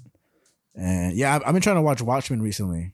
So I'm, I'm gonna check that out soon. I just every time I've watched it in the past, I've fallen asleep or like what is so long? and it's uh, there's a director's cut, I think so, right? Yeah, I've watched Yeah. the director's cut. It's longer, right? It's Or- longer. yeah. I think it's like four hours. Yeah, bro. Um, it's yeah. a long fucking movie. Lucas and I just got fucking fried as shit one night and just fucking watched a director's cut. It's Uh-huh. it's definitely not like worth it because like Mhm. the big difference between them is that uh in the original comic um in the original comic there's the whole story is split up by these little segments where Oh. you're following a comic book about a pirate and like this pirate's just crazy adventure pretty much Mhm. and that comic is you know it is just kind of up for up for interpretation Yeah. uh, that since it's alongside Watchmen. So the director's cut includes the story of the pirate in animated form. Mm. So the movie will cut to like an animation of like the pirate stuff, and it's just so jarring. And it's just like it just it just doesn't like mesh Yeah. well. It doesn't blend well. Like a follow along almost, right? With what's going on with the comic book and the story. No, it, so like the the whole pirates like story or Yeah. B or beeline pretty much in the comic is told in animated form Mm. that's split up throughout the Watchmen movie. Gotcha. so it's just kind of inserted in um and it so it'll switch between like live action like the main film Mhm. and then it'll uh cut to like the pirate stuff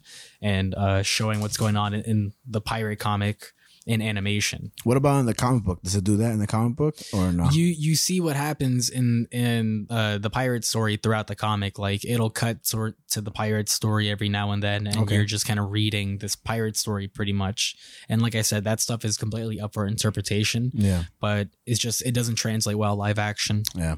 I also I will not watch the director's cut. yeah, especially not on Yeah. the first watch. All right, cool. So I'm gonna watch the. But I'm probably I'm gonna try to read the things too, which you also said is long, right? The Watchmen It- it's a thick read. Yeah. I gotta check it it's it's twelve issues like Mister Miracle, Yeah, and yeah. Uh, every issue has like uh, a few pages at the end of like some Mhm. extra story content. Yeah. Um, so they're all like each like almost thirty pages each issue. So it, it's a it's a thick read. There was something that happened either in the news or something. There was a lot of tragic news that I was reading. Beatrice in the trip, she was like, "Well, stop reading me uh, tragic news." I was like, "I can't, bro." matter. but uh, a lot of stuff I've been related to Mr. Miracle as well. I, I forgot what it was in the news, but it had to, to do something with somebody with a rough childhood, like with this and that. And I was like, look, like this guy with like the the mom and I mean the, the dad and the good mother and stuff like that, and how he was tortured his whole life and PTSD forward. And I mean that read is so great. And even then, like you said in your rating, how uh that I don't think necessarily that, and I don't know if you agree that this is not the easiest read for somebody reading a comic book for the first time. Mhm. Like you read that, you're like, what? Like what the Yeah. fuck is all this? You know, and not that it's intensely difficult, but there's a lot of a lot of brain work when you're reading that story, and a lot of tragedy. Like when you you got so much topics in there that are really harsh, and it's a story. I mean, if it was written just in text, it wouldn't be as good because you want to see those visuals. You want to see the the real colors of it, the real tragedy on the face, the babe, the, the lump of a baby. You know, just um, the potato. a potato, yeah, and and Big Barda, or even like when Big Barda and, and Mr. Miracle hug, and it's just that height difference and stuff like that. It just makes it more like adorable, you know. what I mean, it's Yeah. uh, it's a really great read. So yeah, bro. I mean, I thank you for the comic books, man. Like that's that's the best thing about everything here. That's what I do. Thank you, bro. Thank you. And then you should find a way to like spread that to people that are younger or people that are interested in stuff because it don't matter how old you are, you know. Like it's just I'm doing it right now, Let's, let's motherfucker. fucking go. let's fucking go. Yeah, that, that ass. that ass. Scratch that. Put a scratching noise. Scratch. but nah, really well written, man. Really Thank well you, written. sir. Keep keep Thank fucking you. writing. Never stop, man, because that shit is incredible. But yeah, I wanted to do that. You know, lighten up the mood a little bit. I, I think.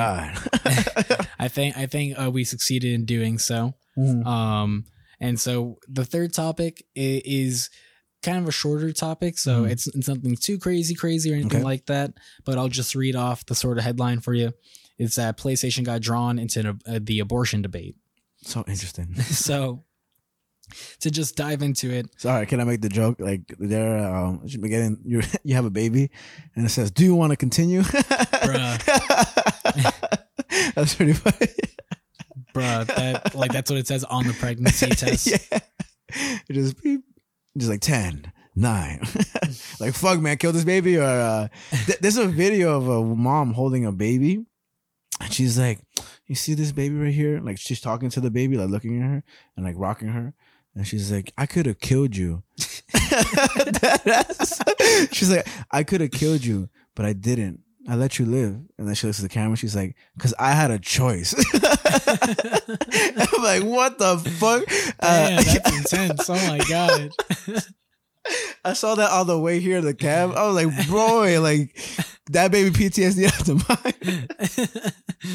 It's like, how do you say that? You know, to like a killer. I get it, pro life, do your thing. Roe versus Wade, live your life. Uh, but damn, bro, like you didn't make a point. You're just a weirdo. That's intense. I gotta. I'll show you the video afterwards, the end of supplementary, because that's fucking funny. and she was being serious. I'm pretty sure. But um, yeah, crazy bitch. so, to to dive into it, Mhm. the president and CEO Jim Ryan he sent out an email to employees urging them to respect differences of opinion on abortion rights. Mm. And pretty much what this email consisted of is that they were saying that PlayStation is multifaceted and diverse, holding many different points of view. We owe it to each other and to PlayStation's million of users to respect differences of opinion among everyone in our internal and external communities. Mhm. Respect does not equal agreement, but it is fundamental to who we are as a company and as a valued global brand. And the email continued because then Jim Ryan started segueing a little bit Jim Ryan is the CEO of PlayStation. Yes. Okay. And he started segueing a little bit and he started saying, "We'd like to share something lighthearted to help inspire everyone to be mindful of having balance that can help ease the stress of uncertain world events. And he talked about his two cats' first birthday and elaborated over the next few paragraphs about his cat's birthday cakes, their noises, and his desire to one day get a dog. The fuck? what the fuck? He's like, yeah, I know you're concerned about babies and, and death, but listen to my kitty kitty meow meows. They're so. That's what I imagined the They're article so is. Yeah. And then they have religion. Blah, blah, blah. And then it just look in the mirror. The whole PlayStation Network's like, um, we we do video games. That's ridiculous. bro. So Uh-huh. To to say the least, people like employee uh employees were upset. Yeah, bro. What the fuck? PlayStation employees uh, at several studios expressed their displeasure at the tone of the email. Mhm. One of them said, "Never been so mad about a cat birthday before," which I just thought was pretty funny. But Yeah. um, a, a, a pretty big uh, studio from PlayStation that has Mhm. spoken up has been Insomniac Games. Okay, they make good games. I know they make good games. They for sure. they've made Ratchet and Clank, Oh, and uh, very recently they made the Spider-Man game. Mm. Okay, and nice. so, uh, what they did is what they should be making is more PlayStation, so motherfuckers could buy one. God That- damn. that too. that too. These motherfuckers don't want to do shit. I heard there's a chip thing going on where it's a chip hard, shortage, right? So it's hard. It's even harder to buy a PlayStation 4 at the moment. Right? It, it, everything's on shortage, man. interesting. There, there's just not enough anymore. Not enough resources. I'll keep up with the times. But uh, so what Insomniac did Um. is that they sent a 60 page dossier to Sony, and in that uh document. They demanded leadership do better by employees who are directly affected, and they even singled out Jim Ryan in Mm. this statement of theirs.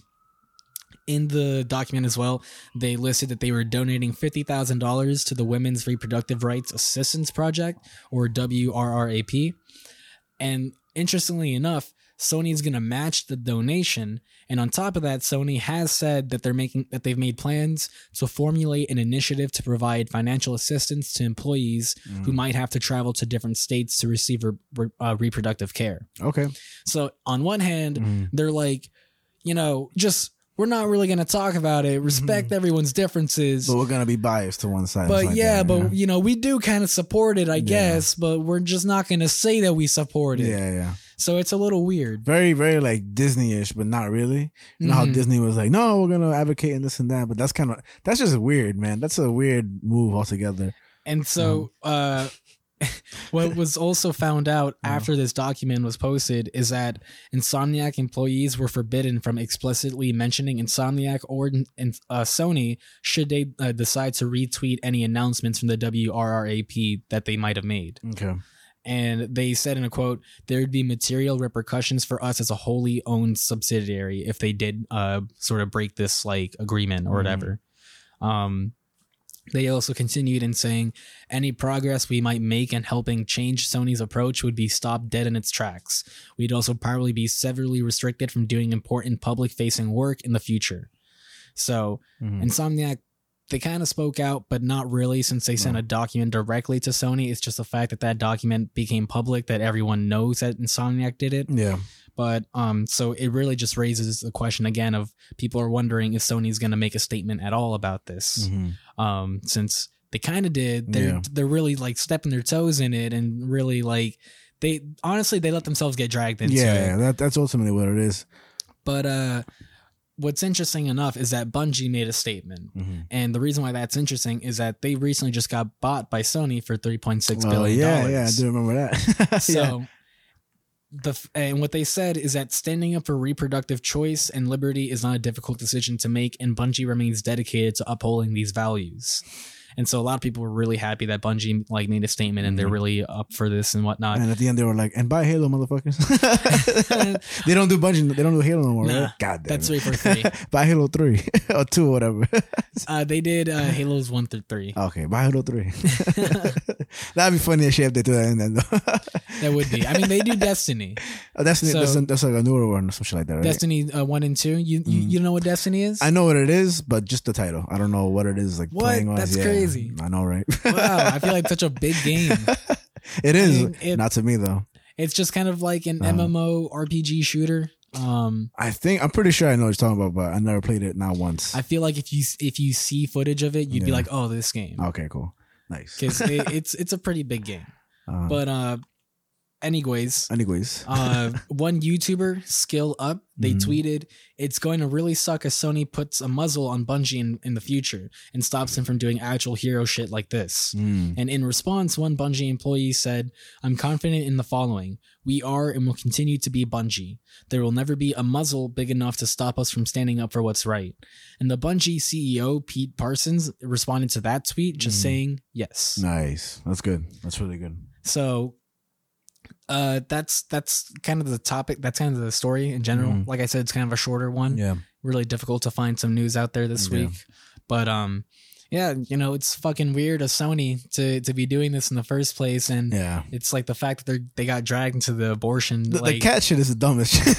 that's like just- that's the weirdest it's so tone deaf. Yeah. It's just like why did you think anyone would give a shit about Yeah. about your cats, man? So it's like the school. Imagine the school shooting. Somebody goes and like, "Yeah, I know this is a tragedy.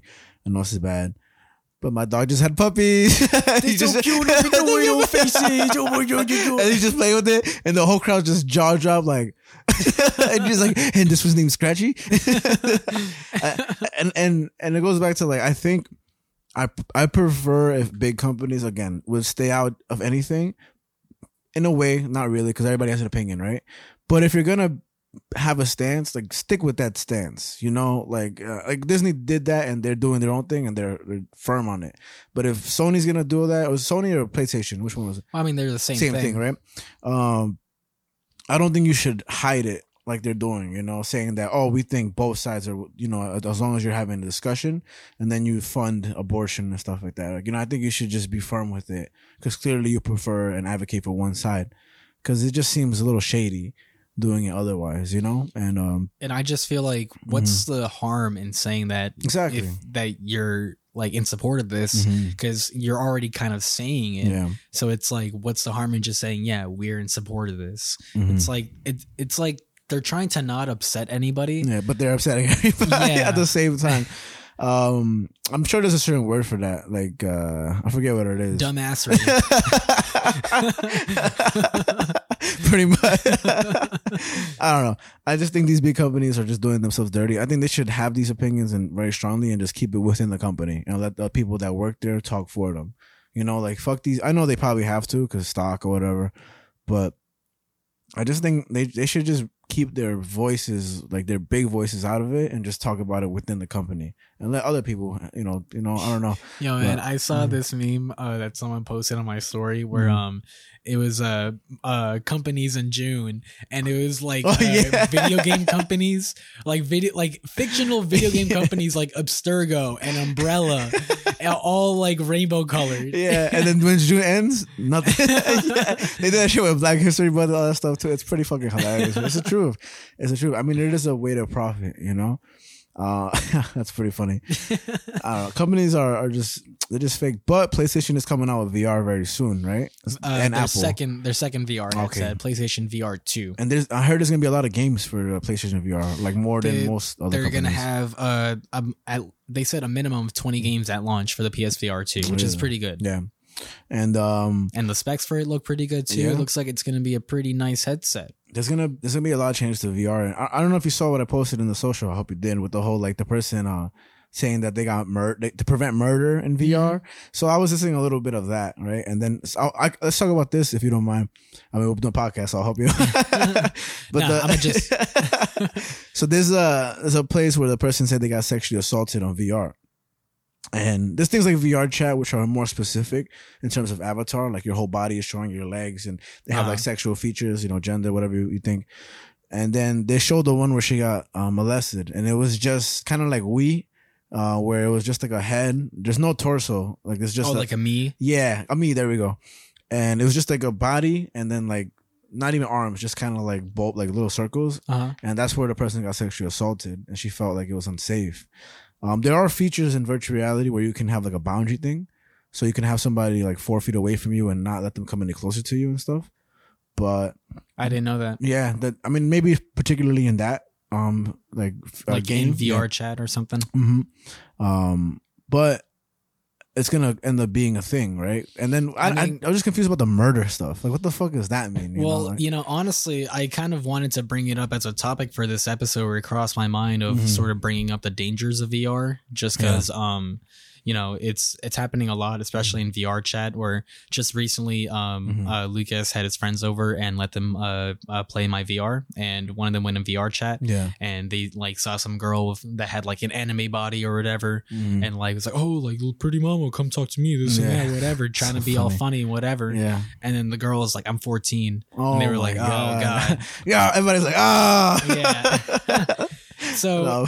it's just like yeah I my stance on like Mhm. VR chat and just sort of social VR is just that it it's like the wild west it's right the now. internet It's it's it's still the internet you know like that's ultimately what it is. I, it's like there needs to be better parental control. Yeah. But then at the end of the day, there also needs to be the willingness from these parents Yeah. to have like to go out of their way to use these features. yeah Because it, it goes both ways on that end. i But it's just it's it's really scary out there, Yeah. especially for children. Like like Yeah. kid, kids can load up their fucking Quest 2 and go into a strip club in VR chat. yeah man Like, and and i get more worried when it comes to the sensors coming out where you can like feel like other people's touch and stuff like that that's when i think it's gonna get real fucking bad uh, i think it's gonna get real bad with like especially pedophilia like like you're saying right now because i think at one point it's just gonna be like again i i this is just like my i think of the worst when i can like just because my brain is disgusting sometimes but I just genuinely think there's gonna be like play this game and like you know when you when you're running in the Wii and you have to like go like this like if you can't see like you're waving your arms up and down and then you're doing that and then you're like you're jerking off some weird guy in fucking Texas you know with the VR headset like that's just the, some Black Mirror shit that I think is gonna be happening. Um, but yeah, I, I even with these social media like this, the parental controls are kind of dumb like they're not really there because sometimes the parent would just hand them the kids their phone you know mhm. when it's like you're not gonna parental control the parent's phone and um actually i saw recently that california is suing social media platforms or parents are suing, suing social media platforms because they're saying that these social medias uh media this social media like instagram facebook all that stuff is deterring the growth of like children mentally. Like how it's becoming such a distraction and how it not only is it that but it's also advertised to them you know so therefore Mhm. because of that they're they're more into it and then the ticks that we talked about before how kids and even teens are developing ticks because of TikTok and stuff like that, which is kind of hilarious when you think about. Um, it's true. I mean, it's really fucking weird. Also, man, you play a video like with those soundtracks. Like, what is that shit where it goes, "Oh no, oh no," you know that shit, and it's just Uh-huh. like, who isn't hearing that like every fucking day of their lives, you know? And so, like, what do you think when when you hear that song, right? You think, oh, something bad's about to happen, you know? And Mhm. and it's, it's just a weird directory for the mind to go, like a trigger, right? Not that pussy shit that people get triggered over, like a literal trigger. Like, wait, hold up, what's happening? You know? Um, I don't know, man. It's it's a weird world, and and VR is kind of irrelevant, but I'm sure as hell they're gonna be a VR social media. Like, can I you mean, imagine that? I mean, VR chat is already VR social media. Right. Like you can be whoever you want to be on VR That's chat. true.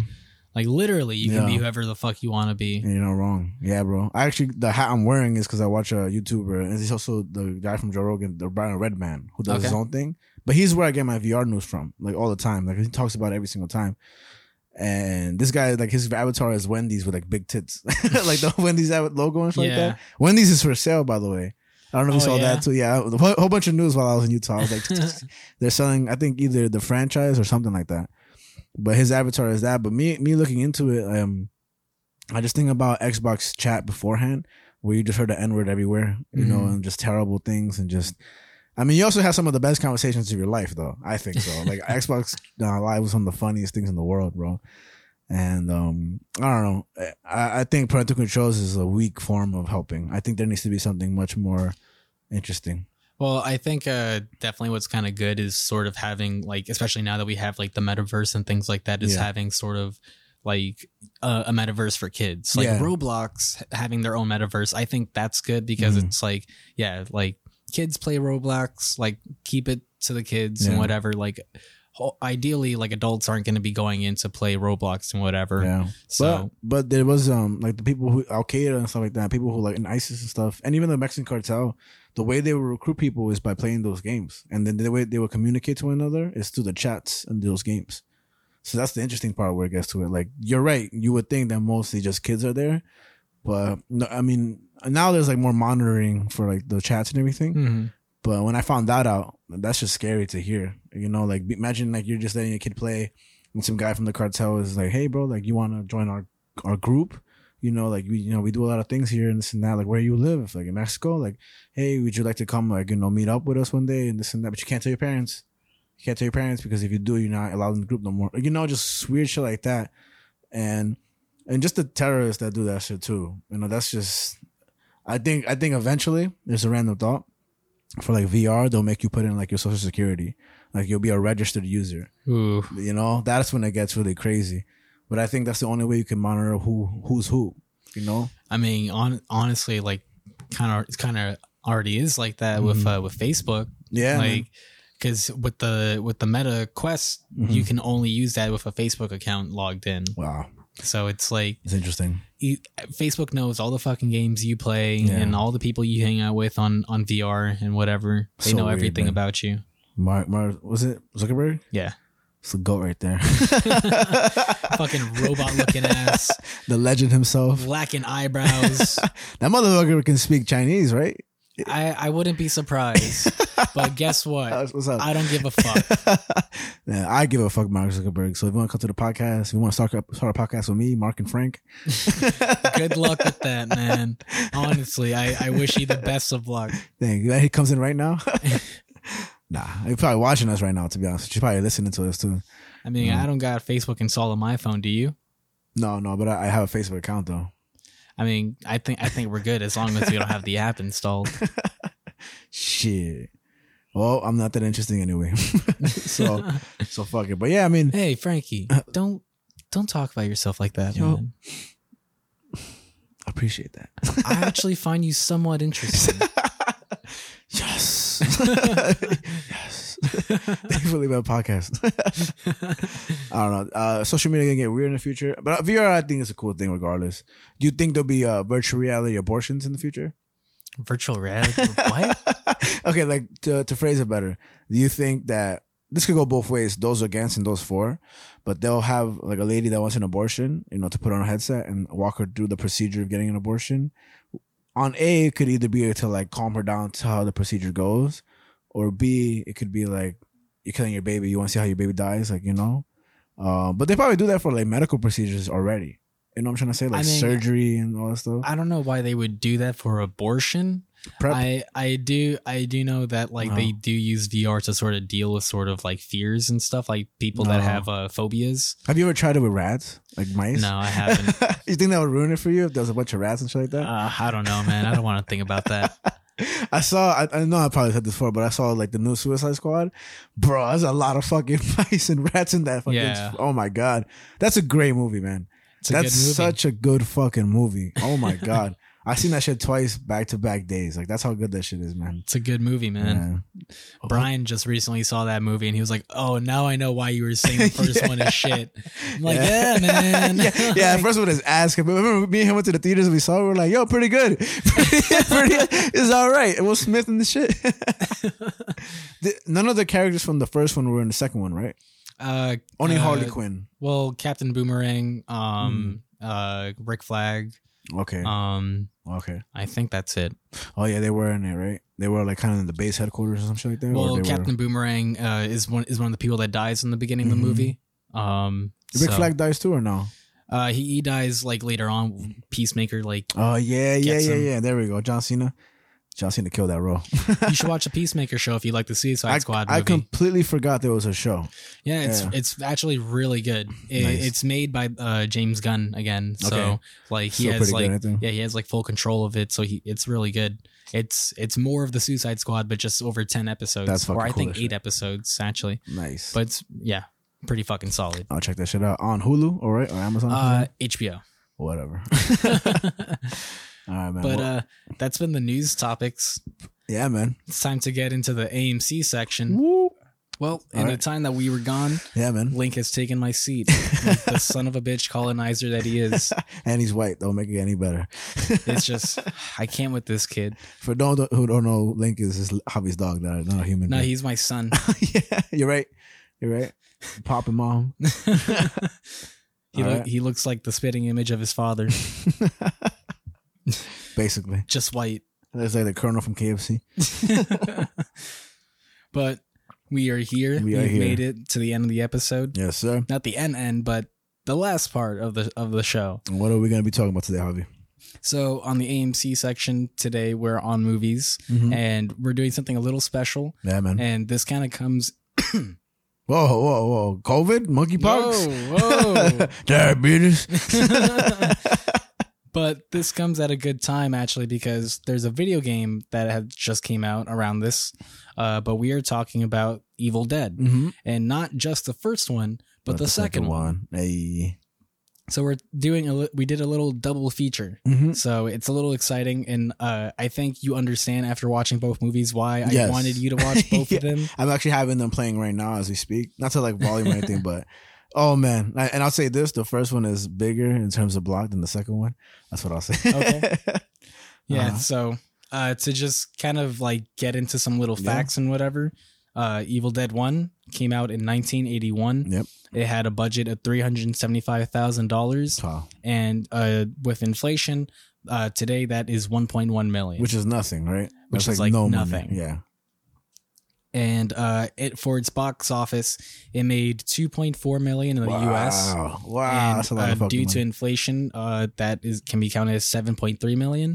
Wow. Um, and then for worldwide, the numbers are a little uh like sketchy because it says either it, it made anywhere between 2.7 million Mhm. to 29.4 million, Mm. and uh, that's a big fucking margin right there. What the hell? yeah. So Uh-huh. Maybe they're combining both movies. I don't know.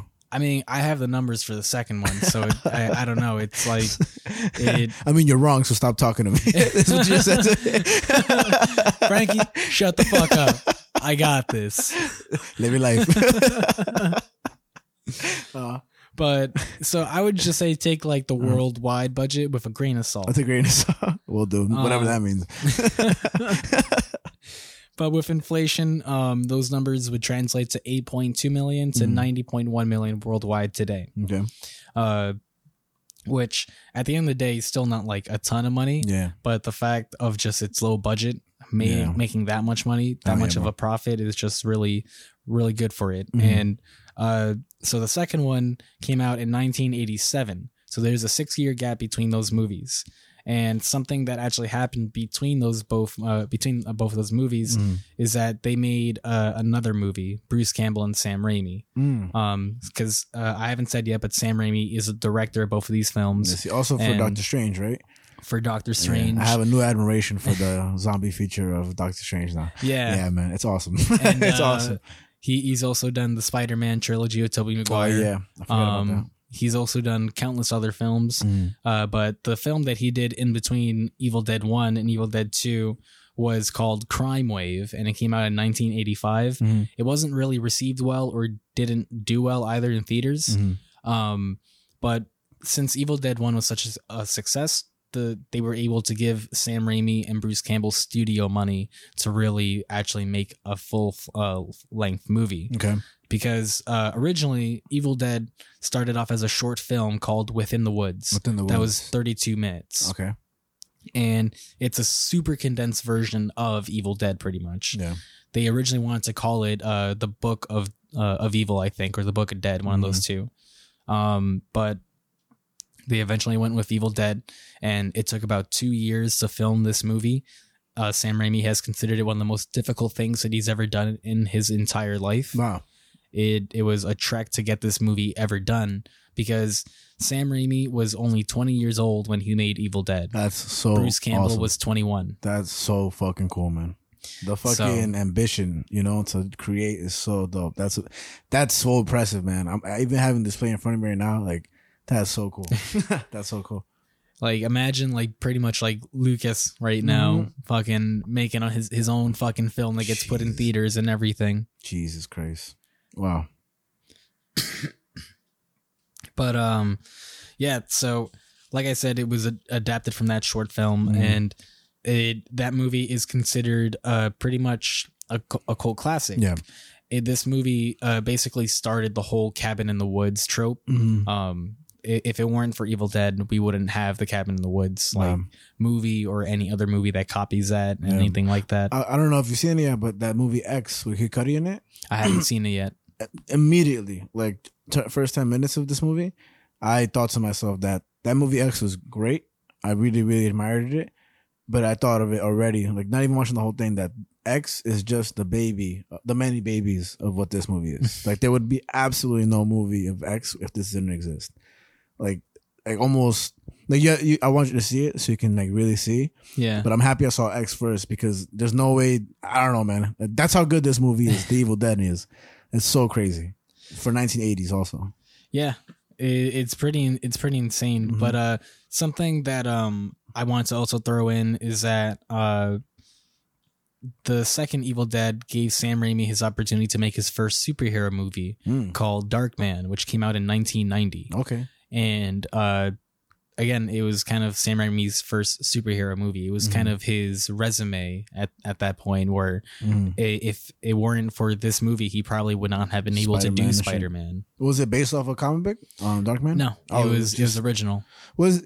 This is a random question. You know Hancock, but Will Smith Mhm. was that based off a comic book? No. that was just like a, let's just create somebody, right? Yeah. Interesting. Interesting. so uh, sam raimi just did that and uh from the success of that movie sam raimi went back and Mhm. did evil dead 3 army of darkness I didn't know the third one. there's a third what one the fuck? so with Uh, the way that the second one ends the Mhm. third one continues right off of that Okay, nice. Um, so it's called Interesting. yeah, huh. it's called Army of Darkness. Came out in 1992. That movie had a budget of 11 million dollars. Jeez. So you can see. Uh, oh wait, did I tell you the budget numbers of uh, Evil? Dead 2? No, tell me again. So the budget for Evil Dead 2 was 3.5 million dollars. So it's increasing uh, every time, right? They're like, yo, these shits are crazy fire. Yes. we want more of this crazy hot fire. Please, Sam Raimi. And so uh, in uh, with inflation, that's 8.5 million today. Mm. and in in its box office, it made 5.9 uh 5.9 million US Mhm. and then 10.9 million worldwide. Mm. With inflation, that's 14.4 million US and 26.9 worldwide. Mm. So, you know, they just keep getting better and better. And by the by the time that the third one comes out, they had a budget of 11 million. With inflation, that was 21.8 million uh, today. Okay. Uh, I I didn't get the box office numbers for that one. I should have. Mhm. Um, How but dare you? I know, but pretty much, uh, Army of Darkness is considered one of uh, the more mainstream of the of the trilogy. Yeah. Uh, just because it is like the more it's more action adventure at the end of the day. Because as you can see, there's a difference between Evil Dead and one and two Yeah, in terms yeah. of tone.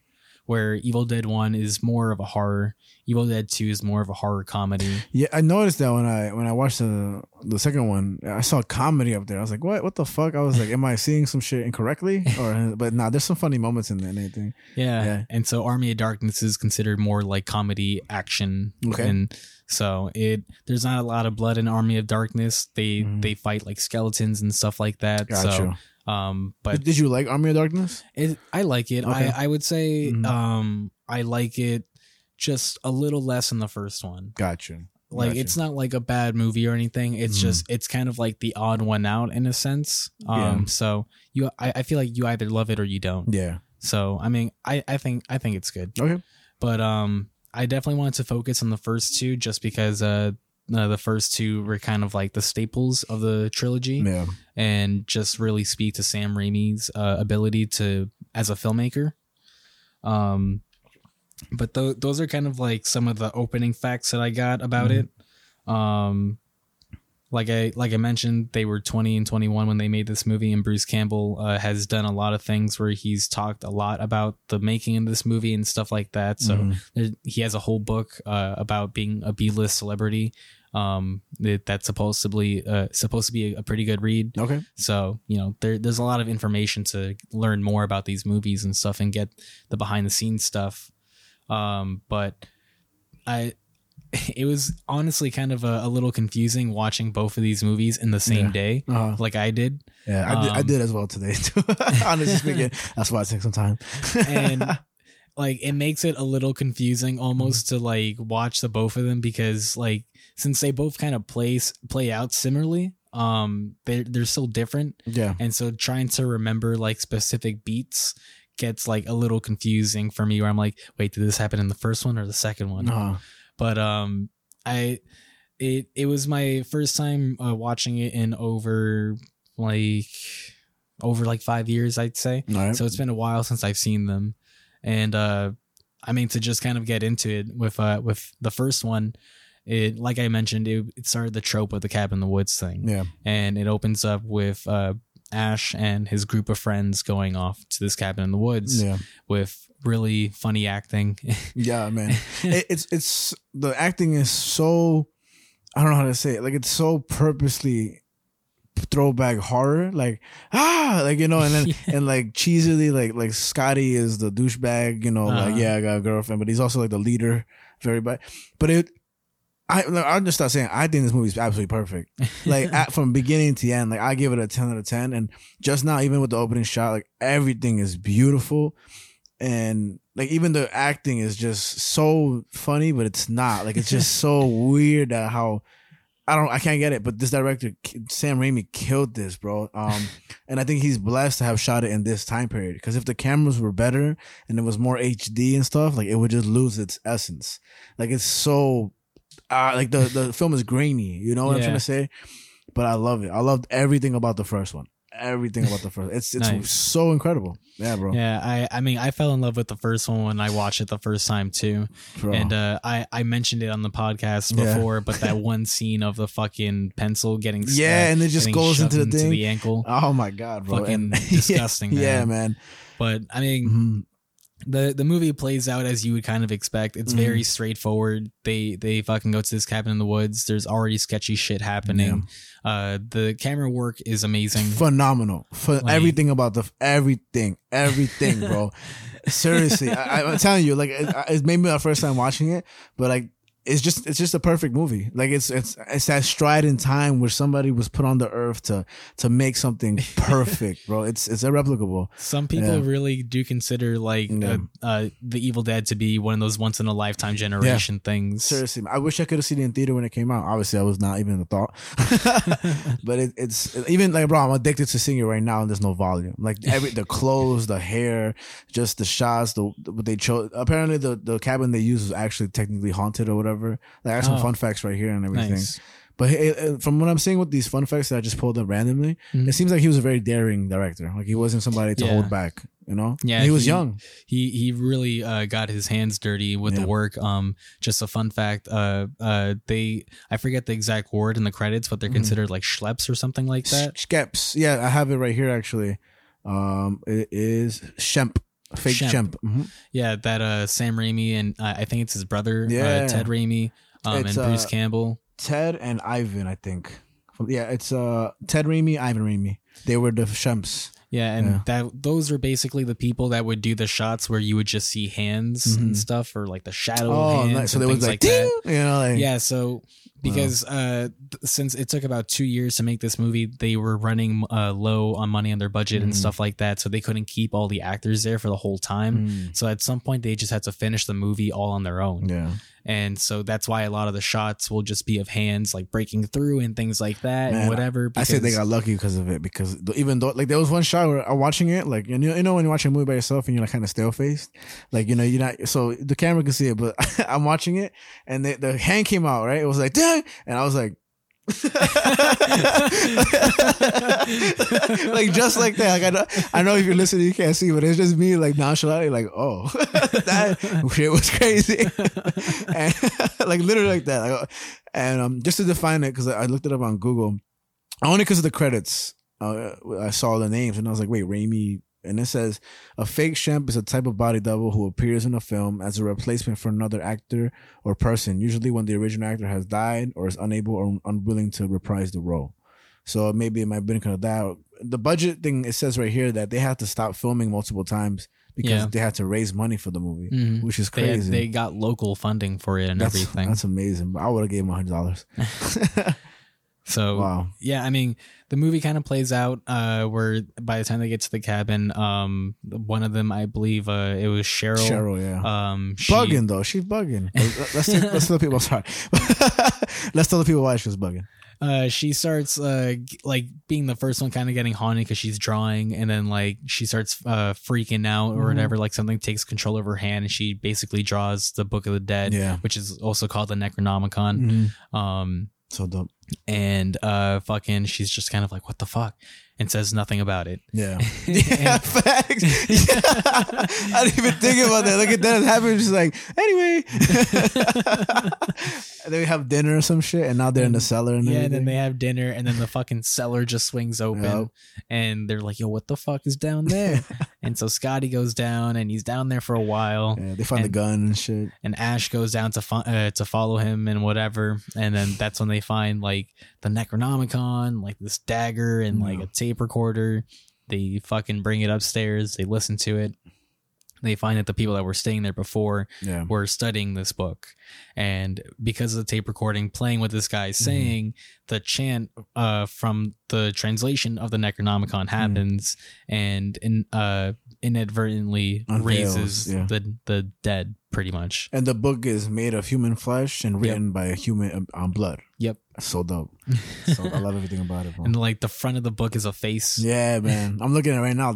Right now, they're literally at that scene where they get to the basement and they're, they're looking at the shit. The little like shank with the skull at the Uh-huh. top and everything. And again, they're just being like ridiculously young age men. Like, you know, like he points the gun at his friend. They're like, ha, ha, ha, you know, like, yeah, Brad. Like, and but it's so perfect, man. Like, I, I can't describe it. Like, people would kill to have this type of acting today, but there's no way it doesn't come across as like a, like a reference or an homage, you know. Like Uh-huh. I feel like this is what he was trying. I don't know what he was trying to do exactly.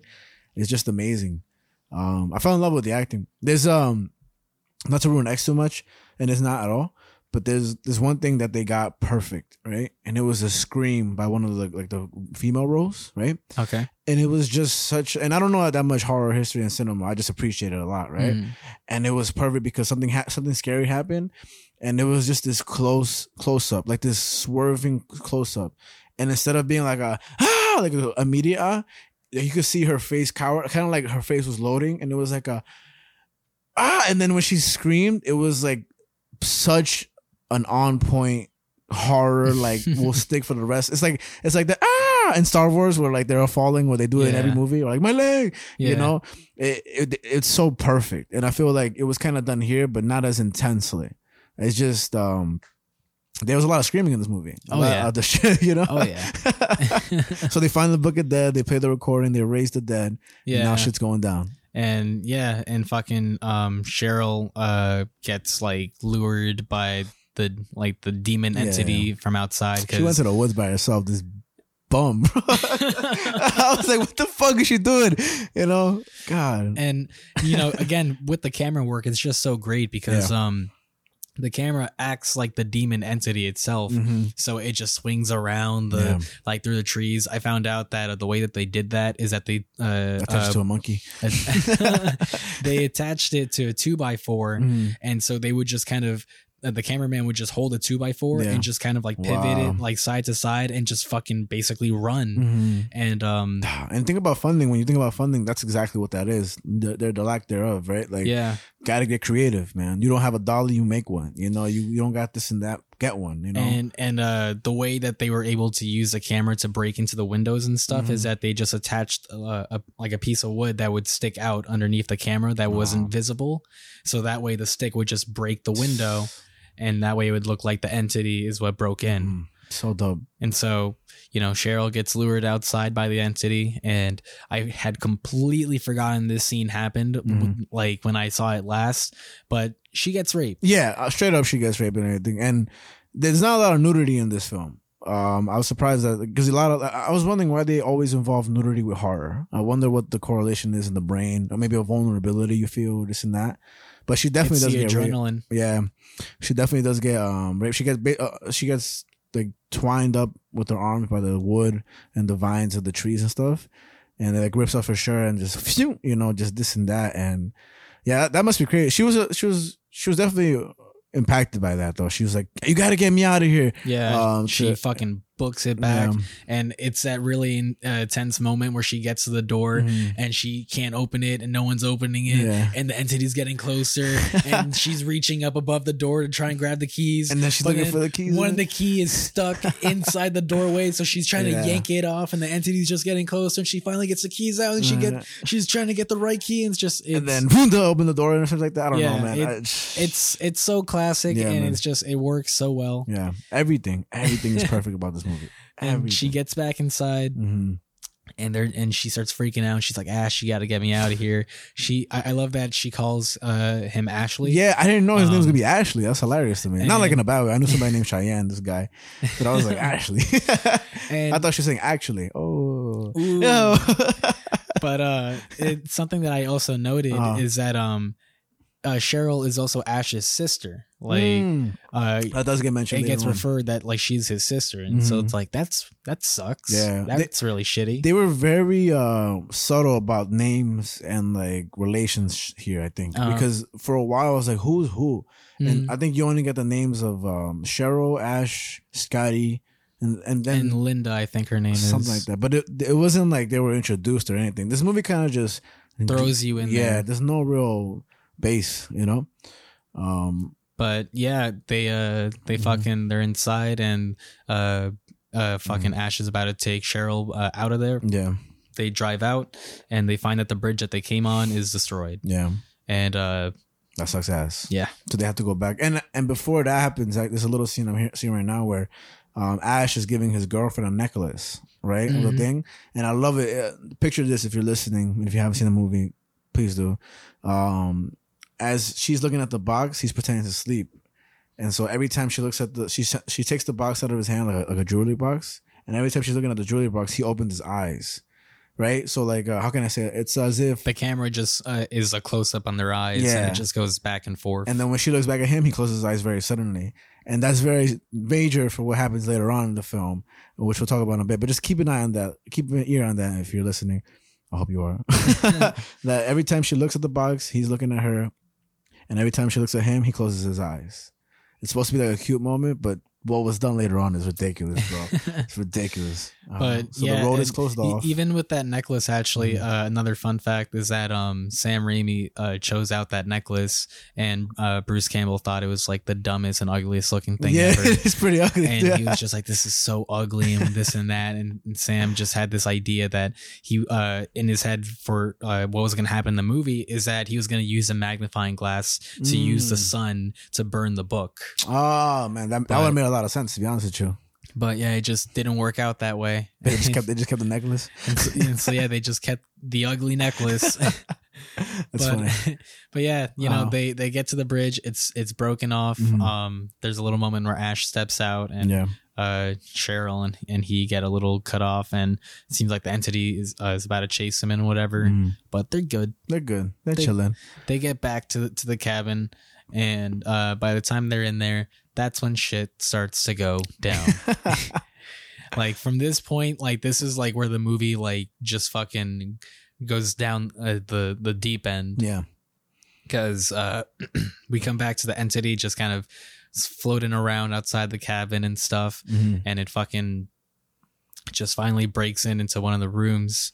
Or no, I'm sorry, I'm skipping something. Mhm. The the what happens? Um, oh wait, so they Cheryl tries to leave, and mind you, I want to say something real quick. Who want to like ponder what happens?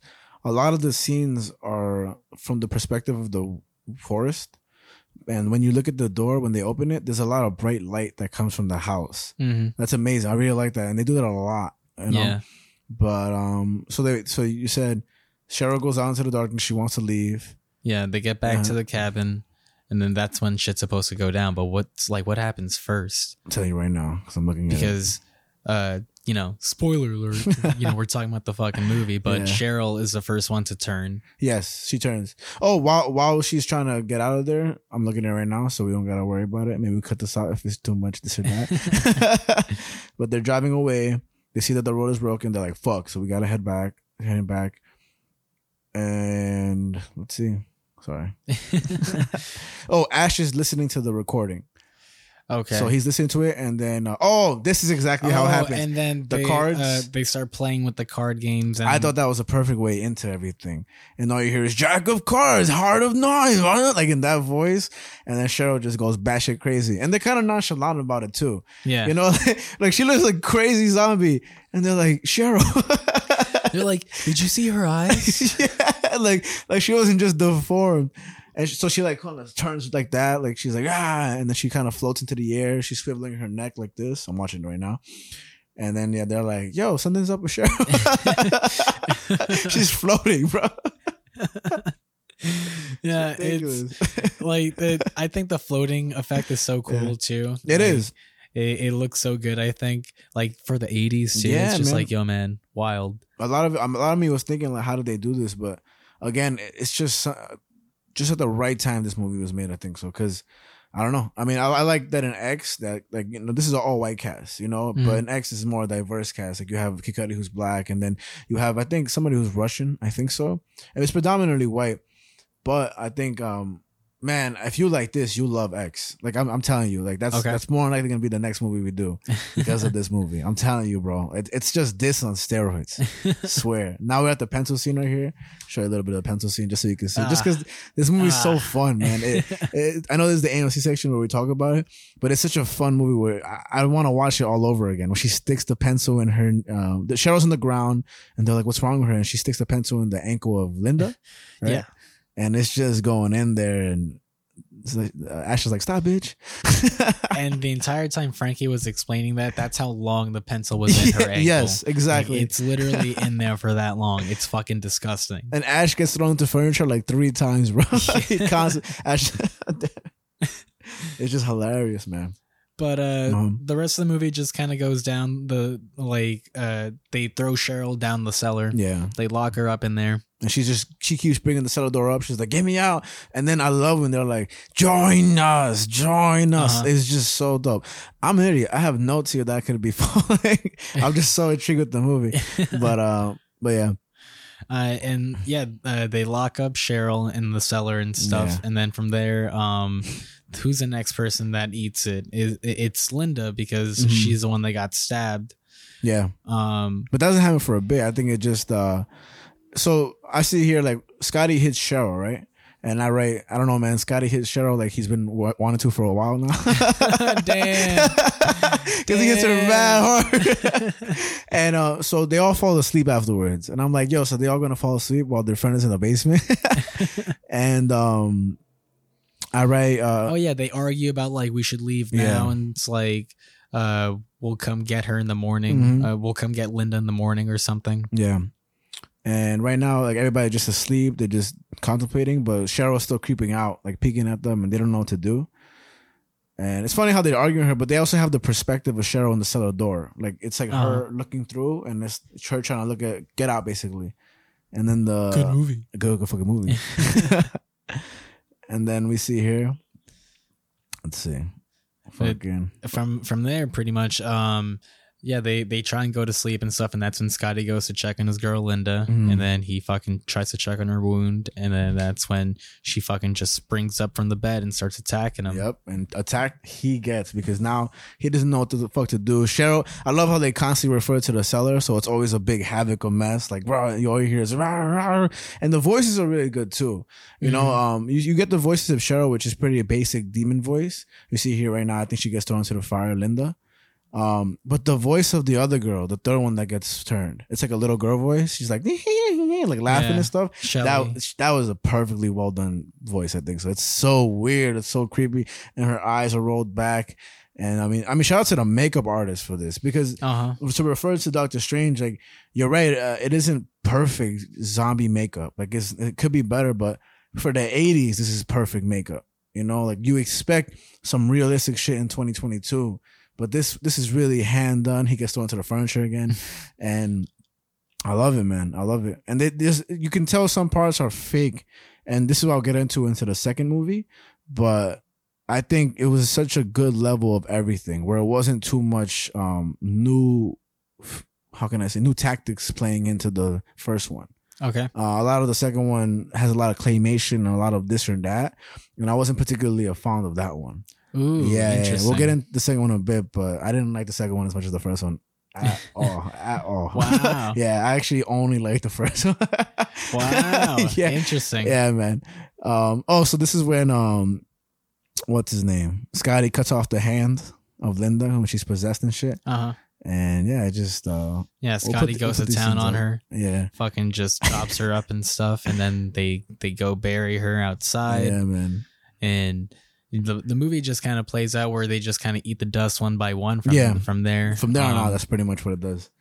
and uh like Scotty Scotty gets it next because he tries to leave Mm-hmm. and then he comes back with like a bunch of wounds and stuff. He's like, "Oh, it attacked me and whatever." And they don't really show what happens to him. They- Yeah. he steps out, and the story continues with Ash and everything. But Mhm. then he just comes in all crazy looking, like scarred, this and that. Yeah, Mhm. and by that point, um, Shelly has also turned, Yeah, and that's when she's doing like the little girl thing and yeah. whatever. And so Ash has fucking Cheryl in the cellars like spazzing out. yeah, He's got fucking Scotty dying like on the couch, and then he's got fucking Shelly doing the little girl thing in, in the hallway, yeah. and he's like losing his goddamn Yeah. mind. He's like, bro, just fucking leave me alone. Everybody, just leave me alone. and um, uh, there's a basement scene where uh, there's a projector that plays. Uh-huh. I love that scene so much, man, because what Sam Raimi does a lot from what I've seen is uses blood and light to really show together. And so when the projector goes on suddenly, Ash is standing in front of it. So he's kind of interfering with the display of the projector. And then blood just gets smeared everywhere on the light bulb and everything turns red. And on the projector, it's so strategic how blood drips down on the lens of the projector, but on the screen it just shows blood and then Ash standing in front of it. And when oh man, it's it's so good. Like that that to Did me that happen in the first one or the second one? Oh, it was the second one? Whoops! I think it was the first one because I see here like uh like did it on right now. He's trying to cut up. um Oh, it might have been the second one. Whoops! Because I remember he has to in the second one they have to go back into the oh, it was the f- second one. Spoiler. so you like something about it? Shut up. I made like two things. Um, oh, my bad. So let's backtrack there. So uh, now we got Linda going crazy with the little girl voice, and he they say the only way Shelly. to Shelly, the only way to truly um, get rid of the ghost is by dismembering the body, Mhm. right? So that's why he's about to cut her up with a chainsaw because she's turned over.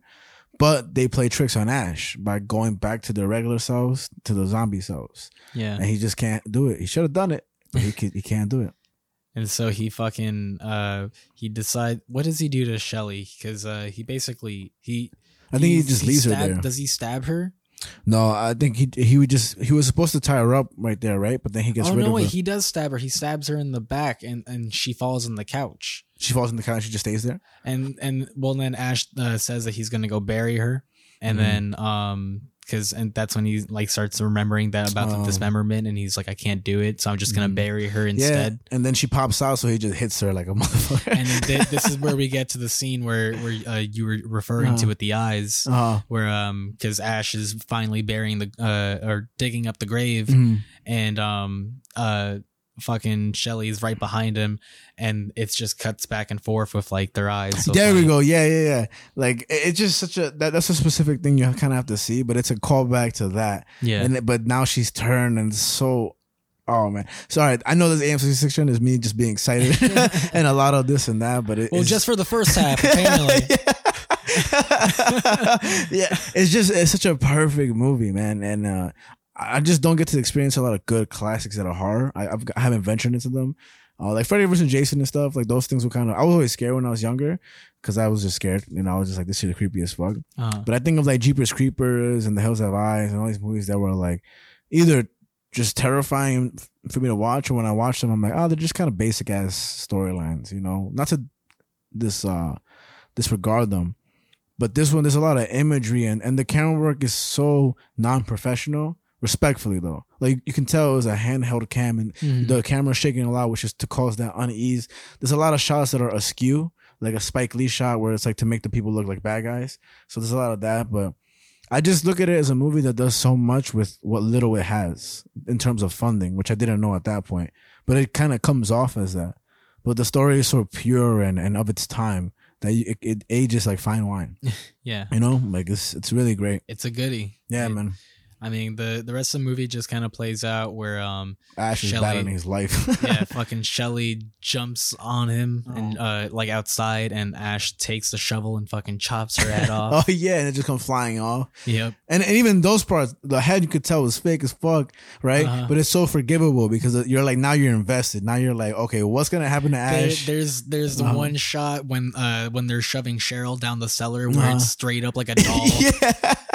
And you just don't care. You're just like, yo, bro, like I'm here for the ride. no judgment zone. But uh yeah, and so fucking that's it. Shelly's dead. yeah. and um uh, he goes in and uh Cheryl is still fucking spazzing out in the cellar and then that's when Scotty turns and then uh fucking Ash has to take down Scotty. Scotty strong as fuck. oh, during the time that uh um I remember during Mhm. the time that um uh Ash was outside Yeah. uh, burying Shelly, that's when Cheryl broke out of the cellar. oh, okay. How did she break out though? She just broke she it? just like kept slamming the thing and just kept Mhm. and just opened it eventually. oh, I, I think it was the first one where the the projector and stuff. Because I have it right here on the notes and everything. Okay. So ah. also, this was filmed in Morristown, Tennessee. Nice. So that's what I got for that and everything. Just um, oh, fun fact. Franky's fun facts, alliteration. And there's a there's a great great shot where um, Ash is looking into the mirror, and rather than rather than be a mirror, like he goes to touch the mirror and it's water. Mm-hmm. So and and it's perfect because you understand that what they do is they cut to the inner shot and they put the thing on the floor and he puts his hands within, but it's done so well where you can really think like th- th- this is happening right there. And um, this this I wanted to bring up really quick. Um, when I was in Utah, we went to the zoo, right? Mhm. And you know, European the zoo, whatever. But I had a good ass time. Saw a rhino and shit. we saw a gorilla, and it was like a really you can get really close, not touching shit, but there was just like a little glass that was between us, and you Mhm. can tell the this gorilla had been transferred from Florida to here, and so it was accustomed to people just watching it, and. Uh, we put our hand up to the thing and it came up to us and put her hand he put her hand in the glass she put her hand in the glass and tapped on the mirror with her big ass finger and Beatrice's hand was next to it it was cool it was like adorable moment Mhm. something that she was used to doing. And I asked Beatrice, I was like, what do you think it feels when it sees its reflection? Like, what if I sh- get my iPhone and show it her reflection with the self camera, selfie cam? Oh, yeah. There we go. And, um, and she was like, well, they're used to seeing the reflection. They're in the wild, you know, they look at the water and they see the reflection. I was like, I never thought about that. That's, that's kind of that ass. That's the that's the OG reflection. yeah. that ass. Like, oh, how You like. said selfie cam. yeah. Fucking millennial. hey man, talking about the Evil Dead right now. um, and so after that shot, what I do see here that I wrote is that now he has to kill Scotty, and he had a gun, but he can't use the gun. So what does he do? He puts his thumbs in Scotty's eyes, and gouges and his it eyes just out. and I, what I think of when I saw that, I think of I'm melting. You know, like when they do that stuff, crazy, Like the blood is so like thick and just thick, like man. Yeah, yeah. just oozes out. yeah.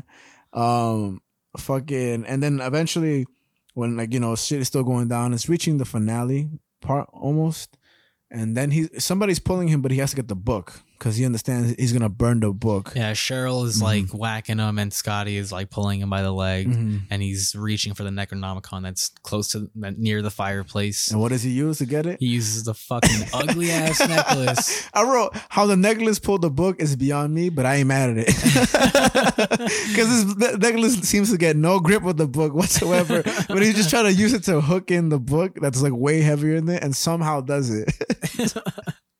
hey man, the eighties. Fucking um, and then after the book is um burned, the bodies just disintegrate into this disgusting, actually gross visual. yeah, Like it's really disgusting how they die. And yeah, I was like, gross. And then I wrote Ash PTSD out the ass.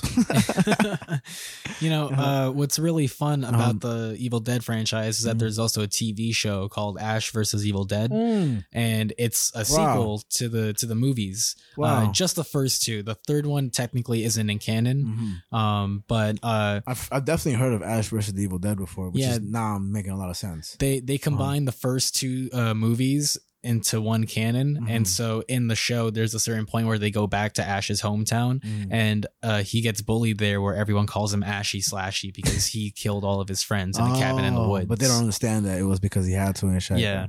That is a good show. Yeah, it's a good show. I gotta check that shit out, man. That actually seems pretty dope. What? Yeah, it, it's just it's more Evil Dead. Mhm. is he, is he in it? Uh, Bruce Campbell, yeah, Wow. yeah, he reprises the role and everything, Nice. and he's like middle aged and everything, and like they they play on that and and all that. So it, yeah, it's really good. They they asked him to do, uh, do the voice of the video game. I don't know if you saw that. Yeah, And he was like, I just can't do any of that shit no more. uh, I can't blame you, bro. You're pretty old. That article's recent. It's like two years ago, a year ago, I think so. yeah. I mean, the game is just came out, so Oh shit! I got, well, all right, check this shit out. yeah. It, I don't know if you know anything about the game, No. but it's kind of like Dead by Daylight, What's it called? The game. uh, Evil Dead the game. I'm done. yeah. Like, we are selling more movies. But Um, it plays like Dead by Daylight, and uh, Mhm. you can play as Ash or any of the other characters in the Evil Dead franchise. nice. um, and just uh, uh, fight off deadites, and is, is what the demons are called Mhm. in the franchise, deadites. That's cool as fuck. I'm about to buy that game tonight. I Uh, honestly, I was like, man, we should play this on the fucking podcast. I'm with it. I'm fucking with it, bro. Um, so then we get to the end. Basically, the movie's coming to an end. It, it comes daylight, and Mhm. he's fucking defeated, Covered in and, blood. and everything.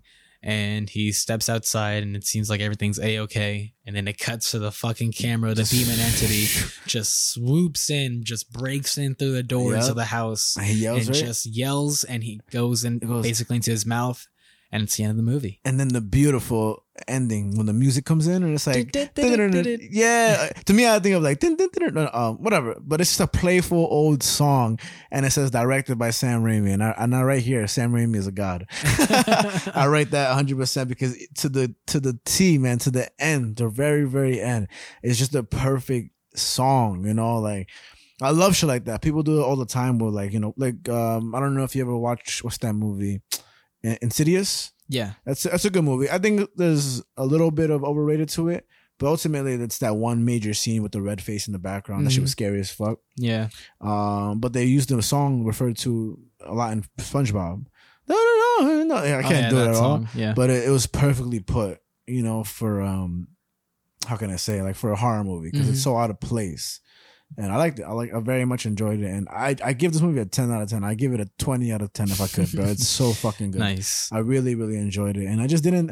I didn't know what to expect. You know, when you're watching an old movie like that, you have no idea. Mhm. But yeah, man, I'm very grateful. Like, I feel like anybody that wants to make a film like should watch this just to get inspired by what a good film can be without a strenuous budget, because uh, it don't need it. Definitely don't need Yeah. I mean, you know, th- this movie, this movie's a classic for a reason. Yeah, man. But uh, like to just keep on going with Yeah. it with the second one uh Mhm. what they do pretty quickly in the first like 10 minutes of the movie Yeah. is that they retcon the first movie Yeah. they just say that's cool but actually this happens instead Yeah, yeah, right. And- That- that's why I was confused about the beginning when it was like, what the fuck? Like I thought everything, but it's just him and uh, his girlfriend, right? Yeah, it's it's him and Shelly, Mhm. and um, it like you you still see the necklace and everything Mhm. and all that stuff. Uh, and they they recreate uh him killing her like with the shovel, Mhm. like chopping off her head and everything, and him burying her and all that. yeah, And then from that point on, that's when the movie becomes a completely different movie. literally. Now we start off with these people who are um, looking for the pages of the the Book of Dead, right? Uh, Mhm. Like kind of like historians, I would say, Yeah. archaeologists. yeah, archaeologists. Uh-huh. Yeah, and like they're uh this girl is like going back home to where her parents are should be in the Mhm. cabin and whatever um Mm-hmm. and uh kind of cuts back and forth like that it's kind of like a b plot Yeah. almost uh b hole Mhm. um and uh fucking it pretty much from from that point on ash starts going a little crazy yeah, really crazy. because uh he he starts uh like huddling himself inside the cabin and like closing himself off and Yeah. whatever and then he fucking looks out the window and he sees fucking hand just stick out of the, of, Yeah. of the grave that he just digged And that's an iconic shot, up- right? yeah. Like hand up at the grave. Like Yep. that's, I think that's how this whole thing started with the um last last time we had the podcast and stuff like that, Uh-huh. right? And then yeah, and then shit gets crazy. He gets thrown out the house into this shot where he just like, like you know, just it's really. I wonder how they did that. what Uh, shot Um, this one right here. when he gets gushed with blood Yeah. oh that oh this Yeah. shot Uh huh. So this shot, for those who are just listening, is he basically gets like thrown so fast into the woods where it's just a perspective of the front of him, and he's like ah, and he falls finally into some muddy water, and he arises as a zombie, right? Mhm. And then he just. This is an incredible shot right here. I think it was one of the most incredible shots throughout the whole movie. But um, they kind of whiten the eyes, and then the whitening of the eyes goes away through a smoke yeah and I thought that was very that that part I did like very much. But it comes out here as a zombie, and and already there's a very different look to the zombie look. I think Mhm. so. Like there's a there's a there's much different things. they No. they really uh uh they really try and make the deadites uh look like their own kind of Mhm. kind of similar i would say to like ghostbusters almost where Okay. it's like every ghost kind of looks like their own like that i feel like that's what they definitely did with evil dead 2 Mhm. um and with army of darkness they just kind of push that even further and Yeah. with the tv show as well um so this was like kind of the beginning of that where they were really getting like wonky with it i Yeah. guess or just getting like really creative with it um but yeah he fucking flies out Yeah. he he turns into a fucking uh deadite and then uh the sun turns him back pretty much so like and he's making goofy faces and Yeah. stuff he's such an expressive actor Super. Super. Oh man. but, But uh it kind of shows like now as soon as the day comes, you're good. mhm. But but then it goes to show really like he's not good at nighttime though. Yeah and uh because the the way that he turned into a deadite Mm. is because he got bit in the hand Mhm. uh and uh the reason that that happened is because he sees that uh his girlfriend Shelly um sticks her hand out of the grave and she comes out of it Yeah. and there's like a whole like uh, stop motion thing where she dances in the night yeah, yeah. and it's really funny and Yeah, there Uh, we go. And it's those things that for me were like, ah, it was just so stressed and focused on it. I felt like, I mean, I guess I'm just spoiled with new movies, right? with like how they would have done it so much cleaner. I felt like it, the bit rate to to kind of put it in was just, I had to I had to put up with the film. Like I, I don't know how I'm gonna say this. Like, uh, it was just an awkward for me. It was awkward for me visually okay because you could see how it's it's stop motion, like you said. So they had Mhm. to literally like boom, boom, boom, and you can see it. And I write a little thing here, which isn't perfect, but I write I feel like there's this awkward period of time in movies that use advancing technology to depict a more realistic gore or effect in movies, but rather than help, it just makes it worse. This starts off with plenty of that when the first one had a simpler take to it, and then the next thing I write as I continue to watch the movie. I'm not digging this dog. Damn. yeah, like, and again, it, it- I don't hate this movie. Like, I'm not, but I definitely, if I were to pick one or two, like, always one. Like, there's never a time, and I, I, I gotta watch it more. But I've, from this little period of time, I definitely like the first one already way better. I, Yeah. you know, I, I mean, I'll just say out, outright that uh, I've always preferred the second one over the nice. first one. Okay, cool. Um, Uh-huh. I fell in love with the first one, Mhm. uh, but I just think the second one is just like uh, almost definitive in a way. Nice. I'm just cool. like, in, especially in terms of like canon and things like Mhm. that. I'm just kind of like, yeah, like the second one is like definitely like a definitive one. But just like Sony, we uh, agreement is respect. Yes. agreement doesn't always mean respect. there we go. exactly. or no, sorry, respect doesn't always mean agreement. Now let's talk about our dogs real quick.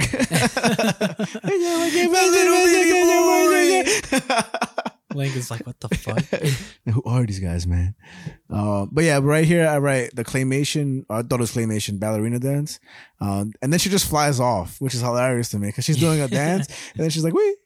I love it. It's so funny. It is pretty funny. And, and then Ash spazzes out and he realizes that he's having a dream. Yeah, But psych, because then Shelly's head just rolls out from the Yeah, ceiling man. and lands on his lap and fucking bites him on the hand. And it's funny Mm-hmm. because he just starts slamming her head everywhere, just trying to fucking like get her off. and you hear the crunches, like, but he's just like, "How do I get up?" And then he finally finds it. I right here, Ash can't catch a break, and then he finds that tool that you kind of place something like there. the clamping tool Yeah. or whatever, and he clamps her head in it. And even with that, like he puts the thing there, and it it, it cuts to a shot of her head in it, but it didn't look like that at all. Yeah, yeah. It's just you go with it. yeah, yeah, you're right. That that's maybe one thing that I I guess because it was a sequel, I was like expecting this, you know, same but uh, um, um leveled up thing of it, and I guess I- it was kind of it to be honest. Yeah, I mean, Uh-huh. because something you also got to consider is that even though the first one came out in '81, it Mhm. took them two years to make. So Ah, they true. started in '79. ah, look So, at that. it, so Mhm. you know, even though it came out in the '80s, it barely came out in the '80s. yeah, you're right. So there, Mm-hmm. there's definitely a difference from uh, because they got a six year gap between Mhm. them. So they, I feel like they escalated almost everything because with a 100%. bigger budget, it's like there's more deadites, Yeah, there's more blood, quite literally. yeah. There's um, more gore, more humor. Mhm. It's just everything just pushed to eleven. But the but the camera is always perfect. That's one thing I will say in both movies. Like, there's a lot of those things that I didn't like about the second one, where it's like the stop motion, this and that. But like when it comes down to the grit of the movie, like it's still a very good movie. You know, it's still and it is funny, and um, it's still very good. Like it just uh, to and to watch it back to back like I did was very fun too, because you kind of just jump to the next one, Yeah, and it was dope. And Um, but he fucking clamps uh, uh Shelly's head. Yeah, And he and he goes for the chainsaw, but Yeah. it's not there. And then in that moment, fucking Linda's body just comes in with the chainsaw yeah, and he's like, and he's he- fighting it off and with, shit. with like a tie with a tire Yeah. iron or whatever. He, he gets these fucking powers out of nowhere. Uh, He gets plot powers. yeah, And he just whacks the chainsaw and she's and, holding it headless and stuff like that. and it just swings up backwards into her into her neck hole Oh, man, and that was slices her yeah, bro. And so then Ash finally takes a chainsaw and he's about to chop Shelly's head Yep. or chainsaw her head. Uh-huh. And she switches back to human for She's a second. "Don't she's do like, this." don't do it. and Uh, he's like, no. Shelly. it's so good. That's funny as fuck. and he just fucking goes in and just starts sh- Yeah. fucking cutting into And her head. blood just spews on his face and shit like that, right? And he goes back inside and then that's when fucking it gets really ridiculous Yeah, with man. this movie where it starts getting into sort of slapstick comedy Yeah, yeah. where it just fucking his hand turns That's funny as fuck. And, and And- it's like, and it's like expressing happiness and sadness and stuff. And um, the same hand that got bit by Shelly is now completely turned and is trying to attack Ash. and it just like keeps punching him and it keeps this and that. Hits him with glass, like I mean, um, plates. yeah, He with just plates and shit. that and he, that I thought it was really cool because I'm sure because it's such a younger movie in terms of today that people were like, "How's he doing that to himself?" And Mm. there's a, there's that special plate you can hit yourself with in movies, yeah, uh, which I thought was really cool. And then he's like, "Yo, I can't have this hand no more. What the fuck am I gonna do?" and he fucking passes out and like, or he, supposedly Yeah. like passes out, and the hand sees a butcher knife, and he goes, huh? yeah, and it starts dragging him across the fucking floor. Yeah. And right as it's about to reach the butcher knife, Ash just fucking takes a knife and stabs his own Right hand in the into middle. the ground. unfazed too. He, he's, he's phased for sure. He's like, ah, Yeah. but not as much as I think when you can stab your own hand.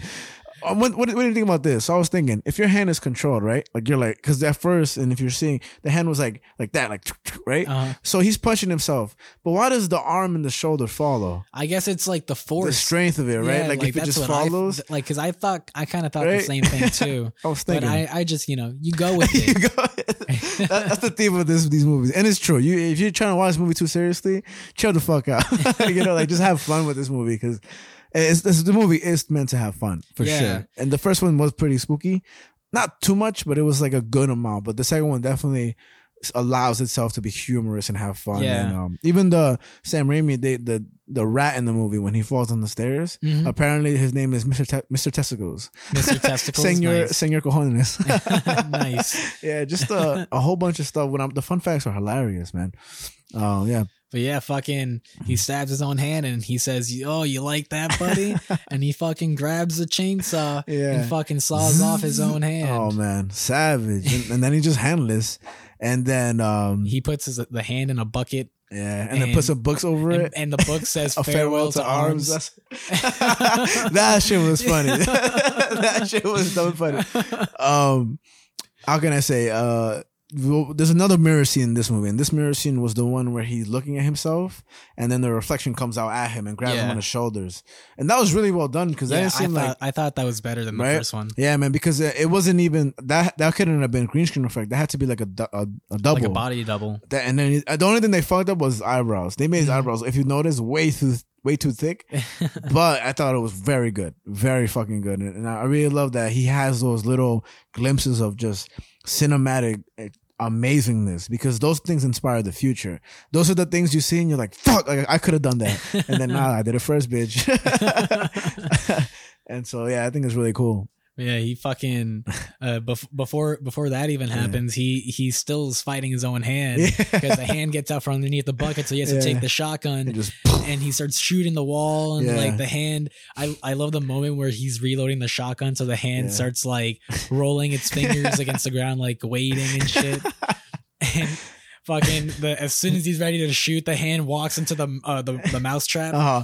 Oh, it, just, it gets caught by the mousetrap. It gets caught by the I mouse don't trap. remember. That's hilarious. and it starts like freaking out and ash go- laughs he's like ha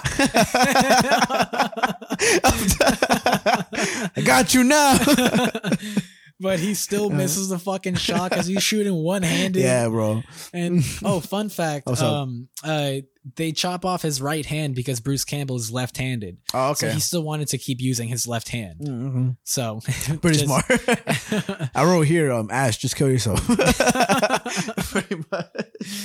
but he finally gets his hand he shoots these holes in the wall Yeah. and then the walls just come gushing out with blood the holes Yep. that just he created just everywhere and he's just getting soaked Yeah, in blood man. There's a lot of blood in this one. More than the other other one for Oh, sure. yeah. Just a shitload of blood. and the fucking blood turns black and just gets sucked back into the wall. yeah, walls. man. That was a pretty good shot. They had to do that. They just rewinded it, I'm assuming, oh yeah, right? that had to be reversed for sure. so dope. But uh that's when Ash starts to go crazy. The mirror scene happens, Mhm. and then like the rest of the house, the the deer uh Oh, like man. cracks its neck and starts laughing. Yeah, everybody just starts laughing. And, And then, then Ash starts laughing, Ash right? starts laughing and he has that moment at the Uh-huh. lamp where he starts like Mhm. getting up and down with, With the, the- lamp yeah, and like like, dancing with the and items. Like, ah! that I liked a lot, to be honest. And I love the laugh of the deer in particular.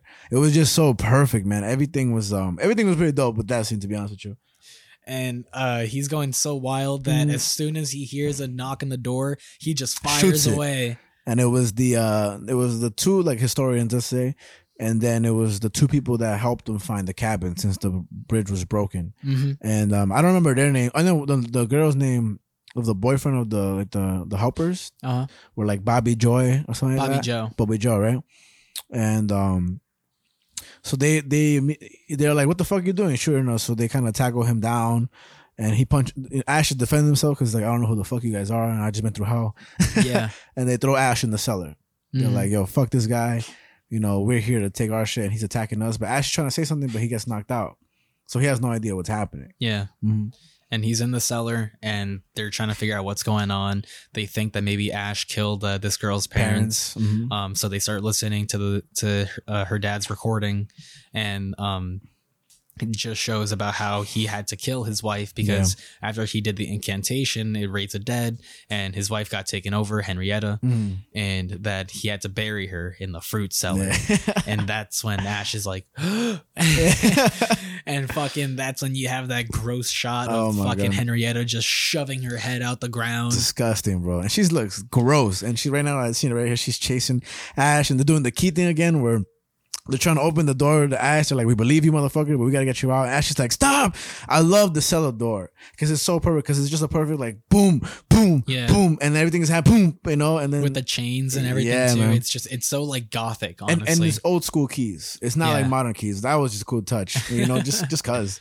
And then now you get uh, it was Hen- Henrietta, right? That's the the mom's name, yeah, and she's just there with like a long neck. It reminds me of Tremors. Tremors. Tr- you ever seen Tremors? I don't know. Uh, uh, I think Kevin Bacon's in it, but it's kind of like you you gotta. I used to watch it when I was younger, but not too much. Uh, you touch, you step on the ground, these monsters from the below will eat you. So Huh. you, they kind of figured out a way to walk around without touching the sand. Because as soon as you do, they're so sensitive that they'll just pop up. But her neck extended uh, looks like a tremor, if I even remember correctly, because that's an old movie. But when they slam the door on the Henrietta's head, the eyeball pops out. yeah, and lands in Bobby Joe's mouth. fucking, fucking disgusting. yeah. So funny though. Yeah, and now Ash is handless, uh, handless the whole time. Yeah, That's funny. and and he and the the a redneck dude they just close up Yep. the cellar. Um, I, I just I, I really like that shot. That shot always uh stuck in my head. Right here. Yeah. Yeah, the where they're just on top of the cellar door, just Mhm. like waiting for it to pass, basically. yeah, And it finally stops for a second. They look at each other, and then it shakes one last time. yeah, yeah. Ju- just, such a good shot. Mm-hmm. But um, they try. There's they start figuring out what they're gonna do next, Mm-hmm. and uh, that's when they start getting attacked one by one, and the movie kind of plays out as such. yeah, but uh, the movie is just so gory because uh, you you fucking see that uh, Bobby Joe she uh, oh the uh, the boyfriend of the uh, girl get, turns the boyfriend of the Yeah, girl which we don't know his name, right? He just kind of gets nameless. I, I forget honestly but but how does he get got um He- honestly, for me, like was it was it Cheryl like ripping his leg or something like that or, I, I don't know or because not Cheryl Henrietta I mean Because for me, like when I was watching it, even the first time, he just sprouts and turns like right here. Like right now, all you'll see, um, they're in the room discussing what they're gonna do, and he just pops up turning and like doing funny motions. something had to have happened to Mhm. him for him for him to turn yeah, but he he turns first um and ash uh takes good care of him real quick and you know there's definitely a big difference from the from ash in the first evil dead to the Yeah. second one in the second one he's a lot more active yeah. like in the first one he's not even much of the main character like, Yeah. you would think that scotty's like the main character I thought Ash was gonna die in the first one. I, Yeah. I had no idea it would end up being him to continue on to the next film and, and so in the second one like he he's really a lot more headstrong and like Mhm. just going forward and stuff because he's the one that thinks to himself wait there's an axe in this room Yeah. he goes and gets it fucking takes care of this dude and he's kind of leading everybody now. Like as soon as they found out, okay, now he's not an asshole. He's just trying to protect himself. Everybody just kind of following Ash's lead at this point. He's the, Yeah. the leader. And uh, the woman who originally thought that he killed his parents, um, now she's like, "I'm gonna help you," um, because at first she, he he runs out the room when her, the boyfriend turns. And the girlfriend yells, "You're a fucking coward!" Yeah. But then he comes back with the axe and just chops his head, and there's green slime all over. Yeah. which is interesting. I can't, but you said that right? Everyone is different with the blood Uh-huh. and stuff like that. So, but the green slime threw me off. I was like, "What the fuck?" it also threw me off i forgot Yeah. about that too so random. Nickelodeon. and then we get the, this is a really quick shot scene, but the blood just goes over the camera and it's a little gleam of, of ash. But I like in the beginning, if I'm not mistaken, when she was when he was burying uh, Cheryl, well, no, Linda, right? Mhm. Uh, I don't know how they did it. Maybe it was just luck, but it was the perspective of being in the in the ground. And when he threw the sho- the shovel of dirt in there, it it covered this camera, but left just enough to see Ash's face. Hmm. I don't know how they did that. Maybe it was a tube or something like that. But it was I was don't know I, I, it was perfect. So again, maybe it was one of those luck things or just really strategic. Like i remember you know? the shot but i don't remember seeing ash's face through like the it was, dirt it was just right there. Like it was just a perfect little sn- uh, snippet of him. And I thought it was cool. I was like, man, that, I mean, again, you either get lucky or you, you just really work for it. Yeah, they Mhm. fucking take care of that dude. They Mhm. bury his body, and then uh, they start seeing some shit go down in the bedroom. Yeah. And then they go to check it out, and it's this uh, girl's father, like coming as a ghost, Mhm. being like, "You guys gotta read the incantations from the Book of the Dead to fucking fix Open all up the open up the vex, right? yeah, like the rift or whatever. you push them into it, right? Yeah, and um, they're like, "Dope, we'll do that." Say less. They're like, "We're we're we're fucking on it," and so. Uh, but the lights go out, yeah. and uh, because uh, Bobby Lee uh, is getting held on by a Mhm. hand. Uh, she's like, "You're holding my hand so tight." yeah, And he's like, "I'm not holding your hand." he's so thank you.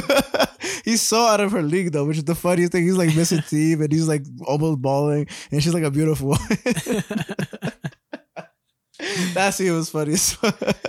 so Bobby Joe just fucking runs out of there, yeah. and uh, she gets attacked in the woods pretty much. Mhm. and then um that's when uh this dude uh starts uh the redneck tries to take control with the gun and he's like Mm-hmm. Yeah. no we're you're not gonna help me help Yeah. Bobby Lee. and he takes the pages and he fucking throws them down the what an cellar asshole for doing that. Like, he, cause, 'cause the pages, the only person that could translate it was the girlfriend, the main person, the historian, the scholar, Mm. and she's the only one that could translate it, right? Mhm. And the boyfriend is dead, so he's no longer allowed. And Bobby Lee's just running to the woods right now. What is it? with These white ladies just run into the woods, thinking it's safer. And then she proceeds to get um, raped as well, but she doesn't get raped in this one. I don't think so. no so. she gets like dragged off Oh, like yeah, yeah, her yeah. clothes get ripped and stuff Mhm. pretty erotically Yeah, Sam Raimi. but you're right. Right here, she's just getting dragged off. They don't. I wonder why though. I wonder maybe it was just too strong subject matter. Maybe. i don't know Yeah. maybe But she gets dragged crazy from what I'm saying. Yeah. God damn. Jesus, bro. oh, and then um this is interesting and I think very important. In the in the papers, in the book, there's shows of a legend who saves basically the town from things Uh-huh. like that. And that's very crucial towards the end. and they say uh in, in 1300 AD Mhm. or 300 AD, I 1300 think so. or something like that Mhm. um that some dude like came from the skies and saved everything or Mm. saved everyone and in the little drawings it definitely looks like ash Yeah. with the chainsaw and stuff um Groovy. we'll get to that in a bit, but but yeah so fucking uh the dude the redneck dude starts leading ash and this Mhm. chick outside to look for bobby joe yeah. and um they can't find her and then that's when a demon entity camera work starts coming into play again and Yeah. it looks like it's gonna get them so they run back into the into the cabin And then Ash turns. Ash turns into oh i forgot yeah, about that he- yeah in he- that moment uh Mhm. ash turns into a deadite Yeah. and he uh they that that's when uh the redneck and uh this chick run back into the cabin Yep. and Oh, yeah, chasing yeah. them And then now the historian locks herself in the in the house, and she grabs that little knife with the skull at the end, and she's using it to protect herself. And she starts to hear things at the door, and she's like, "You know what? The next person that comes in here, I'm stabbing the shit she's gonna them." fucking get it Yep. And then guess who walks in? It's me. I can't do it again. it's the hillbilly guy, and she just stabs him in the stomach, and that shit must have hurt because he looks. He's saying, "Ah." and it was so funny when when she sees that ash is coming around Yeah. and so she starts trying to slam the door on his fucking body He's like, stop, stop. I'm all right. I'm all right. she drags his body a little bit more but not enough so it's just hitting his feet and you're like come on girl like damn this poor man facts. All he want to do is help you, motherfucker. He even carry your bags, bro. that shit is dumb funny. And then, um, oh, this is a crazy intense shot. So she's basically dragging um the hillbilly down uh to safety, but then wasn't it her nieta? What was it? uh, henrietta She just grabs him, and all you see is blood. just gushing Gur- out from the cellar and she's just holding on to his legs That's so much blood, man. It's like an ocean full just coming out the cellar door. Just Jesus. Gee, it looks It's like Kool Aid. bubbling just fucking at the cellar How much blood this motherfucker had, bro? and then this motherfucker turns again. Blah, blah, blah, blah, blah, and Ash fucking throws her across Yeah. the room, and then he, uh, before he reaches her, he finds a necklace on the ground, Mhm. and the necklace makes him so sad that he turns uh, human again. You know what that is? Love. yeah. Beat me to it. That's right. Power love. And he's like, fuck, I did something fucked up. And he's like, "Listen to me, we're gonna get those fucking pages. yeah, man. You and me, we're gonna do this shit." After I just thrown you against the wall. Trust me, I'm on your side. and and they fucking go back into the little shack Yeah. And they fucking prep the chainsaw. This, this is go on, but this is just the most hilarious thing. I love it. This I do love a lot. Hold on. they prep the chainsaw in just such a dope way Yeah. where the the the fucking uh, rig or what do you call it? The string Uh-huh. is attached on a little hook to his chest, so he can rev it up. That like, is on pretty dope. own. I didn't notice that, but that's all because he only has one hand. Yeah. So he has chainsaw arm, which I, I wrote here. If you look at it, um, it says this. It says chainsaw arm is chainsaw arm is awesome, and then when he installs it, he says groovy, like a Yeah, close. he, he fucking shaves off the shotgun to turn into a, into a- Yeah. a, a sawed off shotgun, so dope. and he just flips it, and it does the classic, whoop, whoop, yeah, right there. like as he's flipping it, and it just like socks back in. Yeah, that this made me think of what's that movie when you're trapped in the mall? Look, wait, hold that, wait for it. Groovy, and you're trying to save everybody, but you're using like Dead things in the- Rising? Oh, it's a great, it's a great game. It's a fun. game. I never beat it really. It's kind of hard, complicated. Uh-huh. Like, but but then I got a couple of jokes here, right? I got, I wrote a couple of jokes. So I wrote, uh, hand it, hand it to Ash for getting the pages. okay, all right, you know? okay, Uh, at least Yellow Shirley lend him a hand. Oh, okay, all right, all right. and then I wrote, those demons have to be a handful, right? All I got right. two more. I got two more. The next one is after the first Evil Dead, and the story continues. Okay, that one's a bit of a stretch. the last one, hand. that that one's my favorite. That's all I got. that one's my fucking favorite right That there. just a hand. Can we get a fucking round Yo, of applause for let's that go. one? Round of applause. Let's go Mets, man. Let's go, man. I didn't expect that. Let's fucking go. 86, 86. That's funny. Oh man, Nice. no groovy. groovy. Yeah, facts. From now on, groovy. I love the words groovy, man, and funk and funky. it's good words. But right. the rest of the movie gets fucking crazy from here. Yeah, seriously. Ash goes down to the cellar. Yep. He gets the pages. He's ready to fuck shit up. He's tired of everything. he chainsaws the cellar door. Yep. He goes down there. He starts looking for the pages one by one. Yeah. And he finally gets them. And he fucking uh, is trying to get out, but Henrietta grabs him by the fucking legs on the stairs. Yeah. Right as he's handing, uh, or right as he's about to hand the papers. Mhm. And so the stairs get, uh, I think the stairs get broken. And then uh, Mhm. Henrietta uh, and and Ash are kind of like uh, fighting with each other for a sec, and so Ash throws comically just throws Douche. the pages, yeah. and she just catches them. It's like nice. and I like when he finds the pages, they're in water, and so he picks them up, and to dry them off, he just kind of lightly just like he just swipes them on his shirt once, like that did anything. I didn't catch that. yeah, bro, it's so funny. Like it's like minimum effort trying. And then fucking Henrietta and Ash are just, like you said, fighting their ass off and this and that. And Henrietta climbs out uh, or knocks Ash out and Mm. climbs out of the cellar as um uh, uh this chick is trying to do the incantation uh, Yeah. to uh, bring up the rift and stuff Mm. and that's when Ash climbs out of the, of the cellar and heroic music starts playing Yeah. and he starts fighting Henrietta Nope. and he goes Just for her zoom. arms cuts off her arms and goes for the neck and Yep. it and it seems like it's gonna pull through and right in that moment fucking this chick gets stabbed right in the back Oh yeah, the the by so- Ash's hand. Mhm. that piece of shit. Why you- dig you? And so she starts to die, and then Henrietta's Mhm. like, "Oh, you thought you won, motherfuckers! This and that." She's like, blah, blah, blah, blah, blah. And then the house uh, starts like getting destroyed Yeah. by like the trees outside and Mhm. everything. Everything's just fucking going. everything's going havoc. Everything's going Like crazy. everything's just going fucking wild. Mhm. And Henrietta fucking, uh, or sorry, Ash blows Henrietta's fucking brains Yep. out. And, then he does uh, the cool thing again, though. Yep. and uh, this chick finishes the incantation. yep.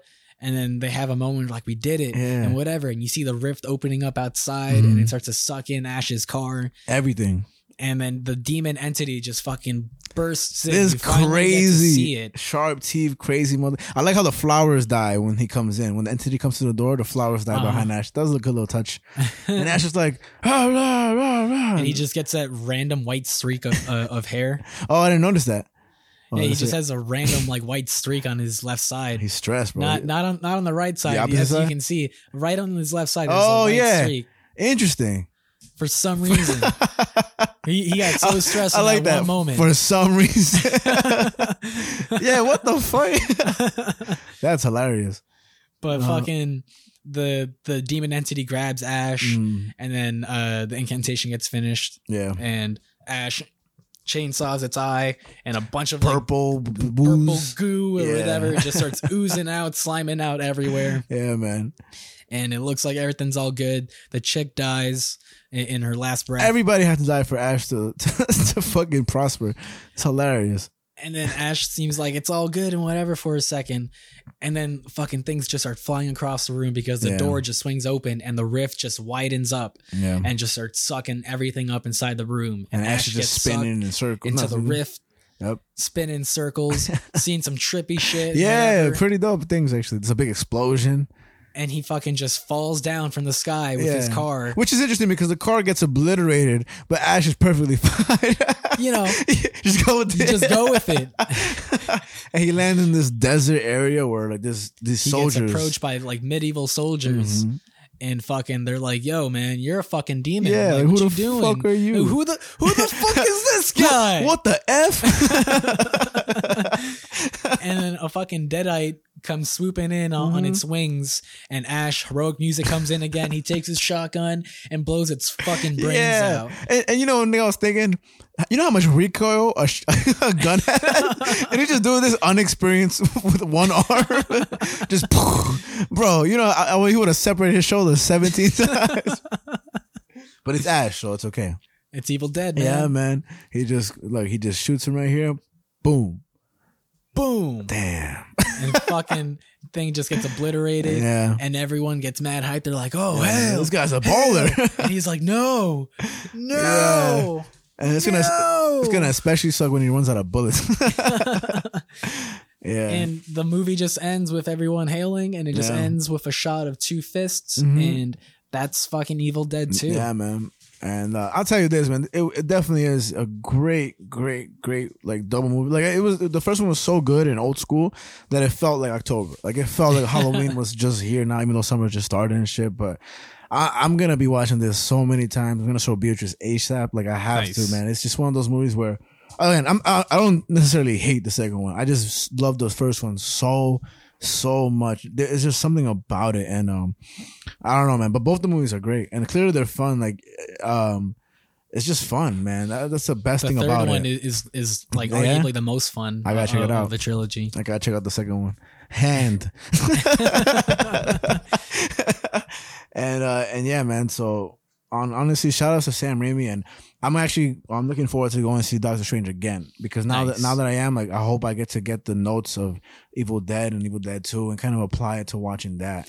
That's such Uh, a great one- responsibility. One shot that that I instantly like noticed uh rewatching these movies is that in Evil Dead 2 when Ash wakes up in the pond Mhm. and the way the camera spins around is Yeah. exactly like the shot when Doctor Strange wakes up from his nightmare and the camera spins around. Oh wow, look at that. And I'm like, oh shit. dope. And the hand thing is in Doctor Strange, right? Yeah, when the when, zombie when, comes when out. Zombie Strange. That's so out. dope. And they, they that's so dope because he homaged himself and they allowed him, but it's just such a You great know, joke. interestingly enough, Mhm. um, the the writer to that movie Mhm. said that Sam Raimi was hesitant about having uh, Zombie Strange in the movie Uh-huh. because he didn't want it to be like too like Dark and everything. No, he he didn't want it to be too obvious of like this is a Sam Raimi Oh, thing. okay. He was like, ah, is Yeah. it too Sam Raimi? no, Sam Raimi. It's just Sam Raimi enough. yeah. Nah, I'm, I'm excited, but I'm also like astounded because Doctor Strange was a good ass movie. Like it was a great, Yeah. great, great movie. To the to the fact that this guy's resume now is incredible. You know, not that it wasn't already with the Evil Dead. It- just the Evil Dead was incredible to me. But with all this other stuff with the Spider Man, with the the show and this, I don't. He didn't direct the show, right? he directed the first episode, but he executive produced the show. Nice. I think that um, it- it's a special person in, in, in cinema, like a very special person and and very significant, you know, projects he's worked on. You know, but I'm happy. I'm happy we talked about Doctor Strange before this, and I saw Doctor Strange before it because. I mean, it's just history that you love to know, right? And then, man, this movie is so good. It's So a goodie, good. man. Yeah, bro. Uh, both of them are goodies. Yeah, yeah. I, I love both of them. Nice. I, I and I, I'm again. I'm glad you can see why I Mhm. said we should watch both of them. yeah, Since yeah. they're both kind of the same movie, but Mhm. not. And it's like, especially since the second one retcons the first Yeah. one, like in the first ten minutes. No, I'm happy. I would have been uh, anxious, uh, like anxious, but also not, not the best word, but just excited to watch the next one. Like if I didn't see the second one, I would have Yeah. been like, "What's next? What's next?" But but you definitely, I, I can't stress enough. Check out X, man. You gotta check. I gotta. You know, like it's one of those things where where you'll see where I'm coming from. But it's also why when I left the theater when I saw X, I was like, "Yo, that was a really well done movie."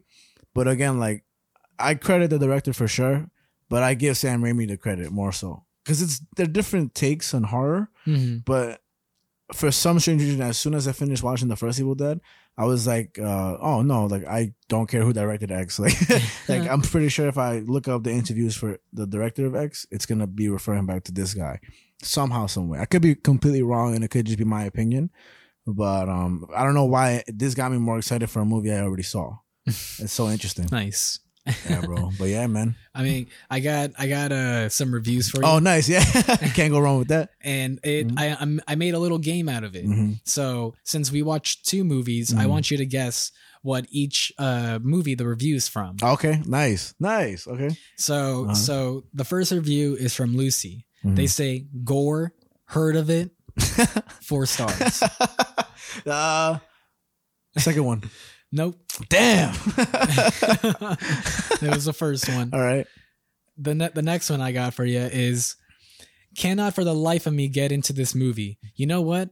I'm just gonna blame my disinterest for this on the debate interrupting me halfway through. Perfect. So we're all in agreement not to yell at me because this is the bait's fault, not mine. Fuck you, Mike Pence. Great. Yeah, I don't know. I thought the blood was cool. Big fan of the blood. Some really fun things happening here and there, but eh, just kind of annoying sometimes. And I really didn't care about the people. But how about that fly? Two and a half stars. One. Yeah. Yeah, nice. also, can you guess what year that review was made? Debate two- Mike Pence 2012. 2020. Oh fuck! I don't know why I said 2012. Shit. You ever seen The Fly with uh, Jeff Goldblum?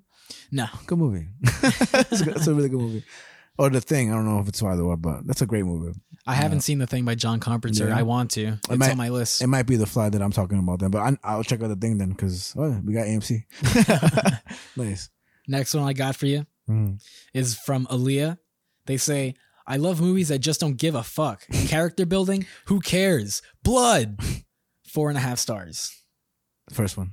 Yeah. Nah, see? All right, now all I'm just picking your psyche to be honest with you. I figured it'd be three straight ones. It's like making all the answers A A A A A. Damn, you read right through me. Got you, bro. All right, all right. let's see. So you, you feeling good? You feeling good? Yeah, you, feel- you, you're you're. Uh, I feel like Ash.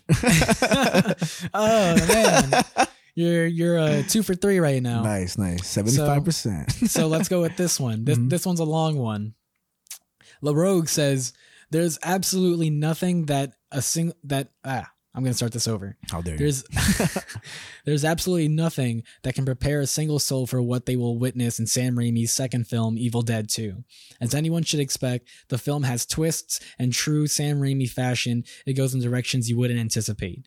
Evil Dead 2 is full throttle horror with many lighthearted moments in its comedic scenes and familial narrative. But for most of its runtime, Raimi's completely fucked up movies is debilitating and incredibly terrifying. Evil Dead 2 is another film grounded in the philosophy of man's inevitable self destruction. Example Annihilation, which is a great film. yeah. And, Ra- and Raimi seeks to explore our deepest fears and worst nightmares, offering a new vision that feels like those scary stories you tell your friends during a sleepover when you should be sleeping. Mhm. Sam Raimi masterfully crafts a world with intriguing mythos and political resonance foreshadowing that maybe we have been the enemy all along. The direction is seamlessly magnificent. Music is spellbinding, framing and editing are meticulous, imagery is wet your bed horrifying, and the cast is scream in your face astonishing. Evil Dead 2 is ridiculous, completely insane, bonkers, and batshit crazy. Sam Raimi creates a masterclass in horror filmmaking in his bold and violently poetic ap- apocalyptic nightmare that is a, a definite game changer and a soon to be horror classic. Watch yourself. Four and a half stars. Who wrote this? The thing? La Rogue. Why don't you just marry the movie, LeBron? Why don't you just get married to Sam Raimi? Gosh. but obviously it's Evil Dead 2. Yeah, yeah, that, that one's, you know, Okay, you know, but are you sure? Positive. Okay. All right. Let's go Mets. Fi- fi- final answer? Final answer. Okay. Nice. All right. The next one I got for you is Uh-huh. from number one Gizmo fan. Let's see if you get this one. All right. Fuck anyone who thinks groovy isn't the best line in all of cinema. Let's go. Five stars. Number two. That's right. Number one, whatever Gazelle. Gazelle. whatever the fuck your name is. Gizmo fan. Gizmo you called him an animal. Groovy. This one I got for you Mhm. is Justin Tobin. Mhm. They say the true beginning to Sam Raimi and Bruce Campbell's acid trip. Four stars. First one. Nope. Oh, damn, damn, bro. Fuck. You've missed two now, Franky. Damn, bro. We're we're we're coming to our final one. All right, How you see. feeling? How you feeling? Crack my knuckles. Look. Fuck it. That didn't work at all. a good one. Nice. Nice. All right, all right. Last one right. by Matt Lynch. Matt Lynch. They say this is the most excited a movie has ever been to be itself. Four and a half stars. First one. Second one. Damn, bro. Fuck. Ooh. Shit, bro. Shit. Ooh. God damn. I'm all right with I got like a 60%, I think. So pa- passing. I'm passing. Now, now I What's I'm. I'm gonna throw in a little wheel for you. All right, I'm all gonna throw in a little chainsaw in, in the right. wheel for you. What's up? One of these reviews was not for either of those movies. Uh, the one with the fly. Nope. Damn. I'm gonna give you one more shot. Let's see. Let's see. One of those reviews were not for the movie. Anybody that thinks groovy isn't the best line. Damn. Which one was it? So I cheated. Uh huh. How dare you? So the review by LaRogue is not a review for Evil Dead. What is it for? I replaced Uh-huh. the, the the movie title with Evil Dead 2 Uh-huh. and the director with Sam Raimi Uh, to throw you off. I also excluded a section where is it the really- Joker? Is it for the Joker that review, or was it for? Was, You, you think it's for the Joker? it was for something. I, I think you read this before. I think so. No, or am I I, I've never read this before. oh, then I don't know. But I thought it was for the Joker. Am I close? I mean, well, what do you think? There there was a whole section like fucking just like blowing the cast too. Yeah. That I, if I if I if I put it in, it Yeah. would have been two on the nose. You would have gotten it. That's it. That's see. What has a good cast? Uh, Also, Fuck. also, Knives I- Out. Knives Out. nope, Okay. Well, us. I'm done. Fuck, it's over, bro. Why don't you go marry Jordan Peele, LaRoche? Why don't you go buy scissors? I replaced every word of us with Evil Dead 2. Anytime Jordan Peele was referenced, it'd be replaced with Sam Raimi. I got got. I got got.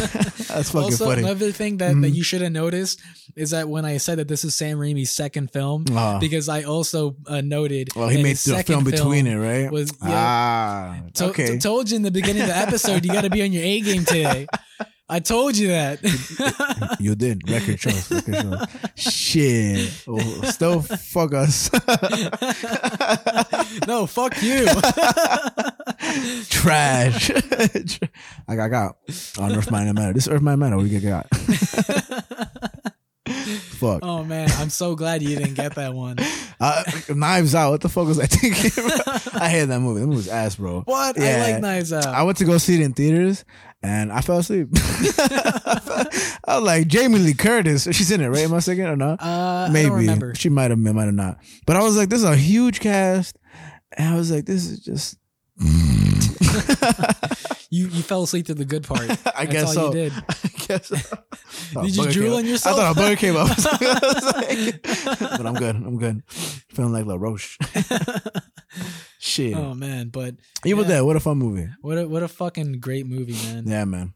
Saga. Can you call it a saga? I mean, it no, because it's a trilogy. It's a trilogy, right? Yeah. Right. Is saga just for two movies? a saga's for more than three, I think. Oh shit. So Star Wars is a saga. Yeah. Nice. So is the Alvin Chipmunks. What? I think they have like five movies, four movies, type shit. I, I mean, I believe Absolute you, garbage. but I guess I I guess it's a saga. So I just know that Alvin Chipmunks and Star Wars, same. Um, I don't know if I don't know if that's what that means. I don't know, man. I think it means exactly that. But before we let you guys go, Mhm. Oh yeah, very crucial. You know, make sure to follow us on our socials and things like that. Yes, so we got Instagram and TikTok, right? Earth Yep. Mind Matter Pod, Earth Mind Matter Pod, Yep, and yep, then we have the YouTube Earth Mind and Matter. yep, Maybe yep. no end, but you'll see us. If you see our faces, we're that's us. It was not. Uh, we've done movies. We've done movies on the podcast already, but we've done videos of American History X, uh, Maus. Maus, and many, many more visuals and all that stuff, funny jokes and everything, and get some news topics on the supplementary and all that stuff on the social and everything. Yeah. So, yeah, man, look forward to that. And uh, DM us anything you ever want to, movie suggestions, albums, comics. Yeah, look up. Reach yeah. out to us. We're Please we're always here. Yeah, we're lonely. we're on Akon. but yeah, man. But that's what that's what happened on the earth. this is what happened in our minds. This is why it mattered. This is Earth, Mind, and Matter. Welcome to the show, folks. Good morning, good evening, night. Boom. Boom, boom.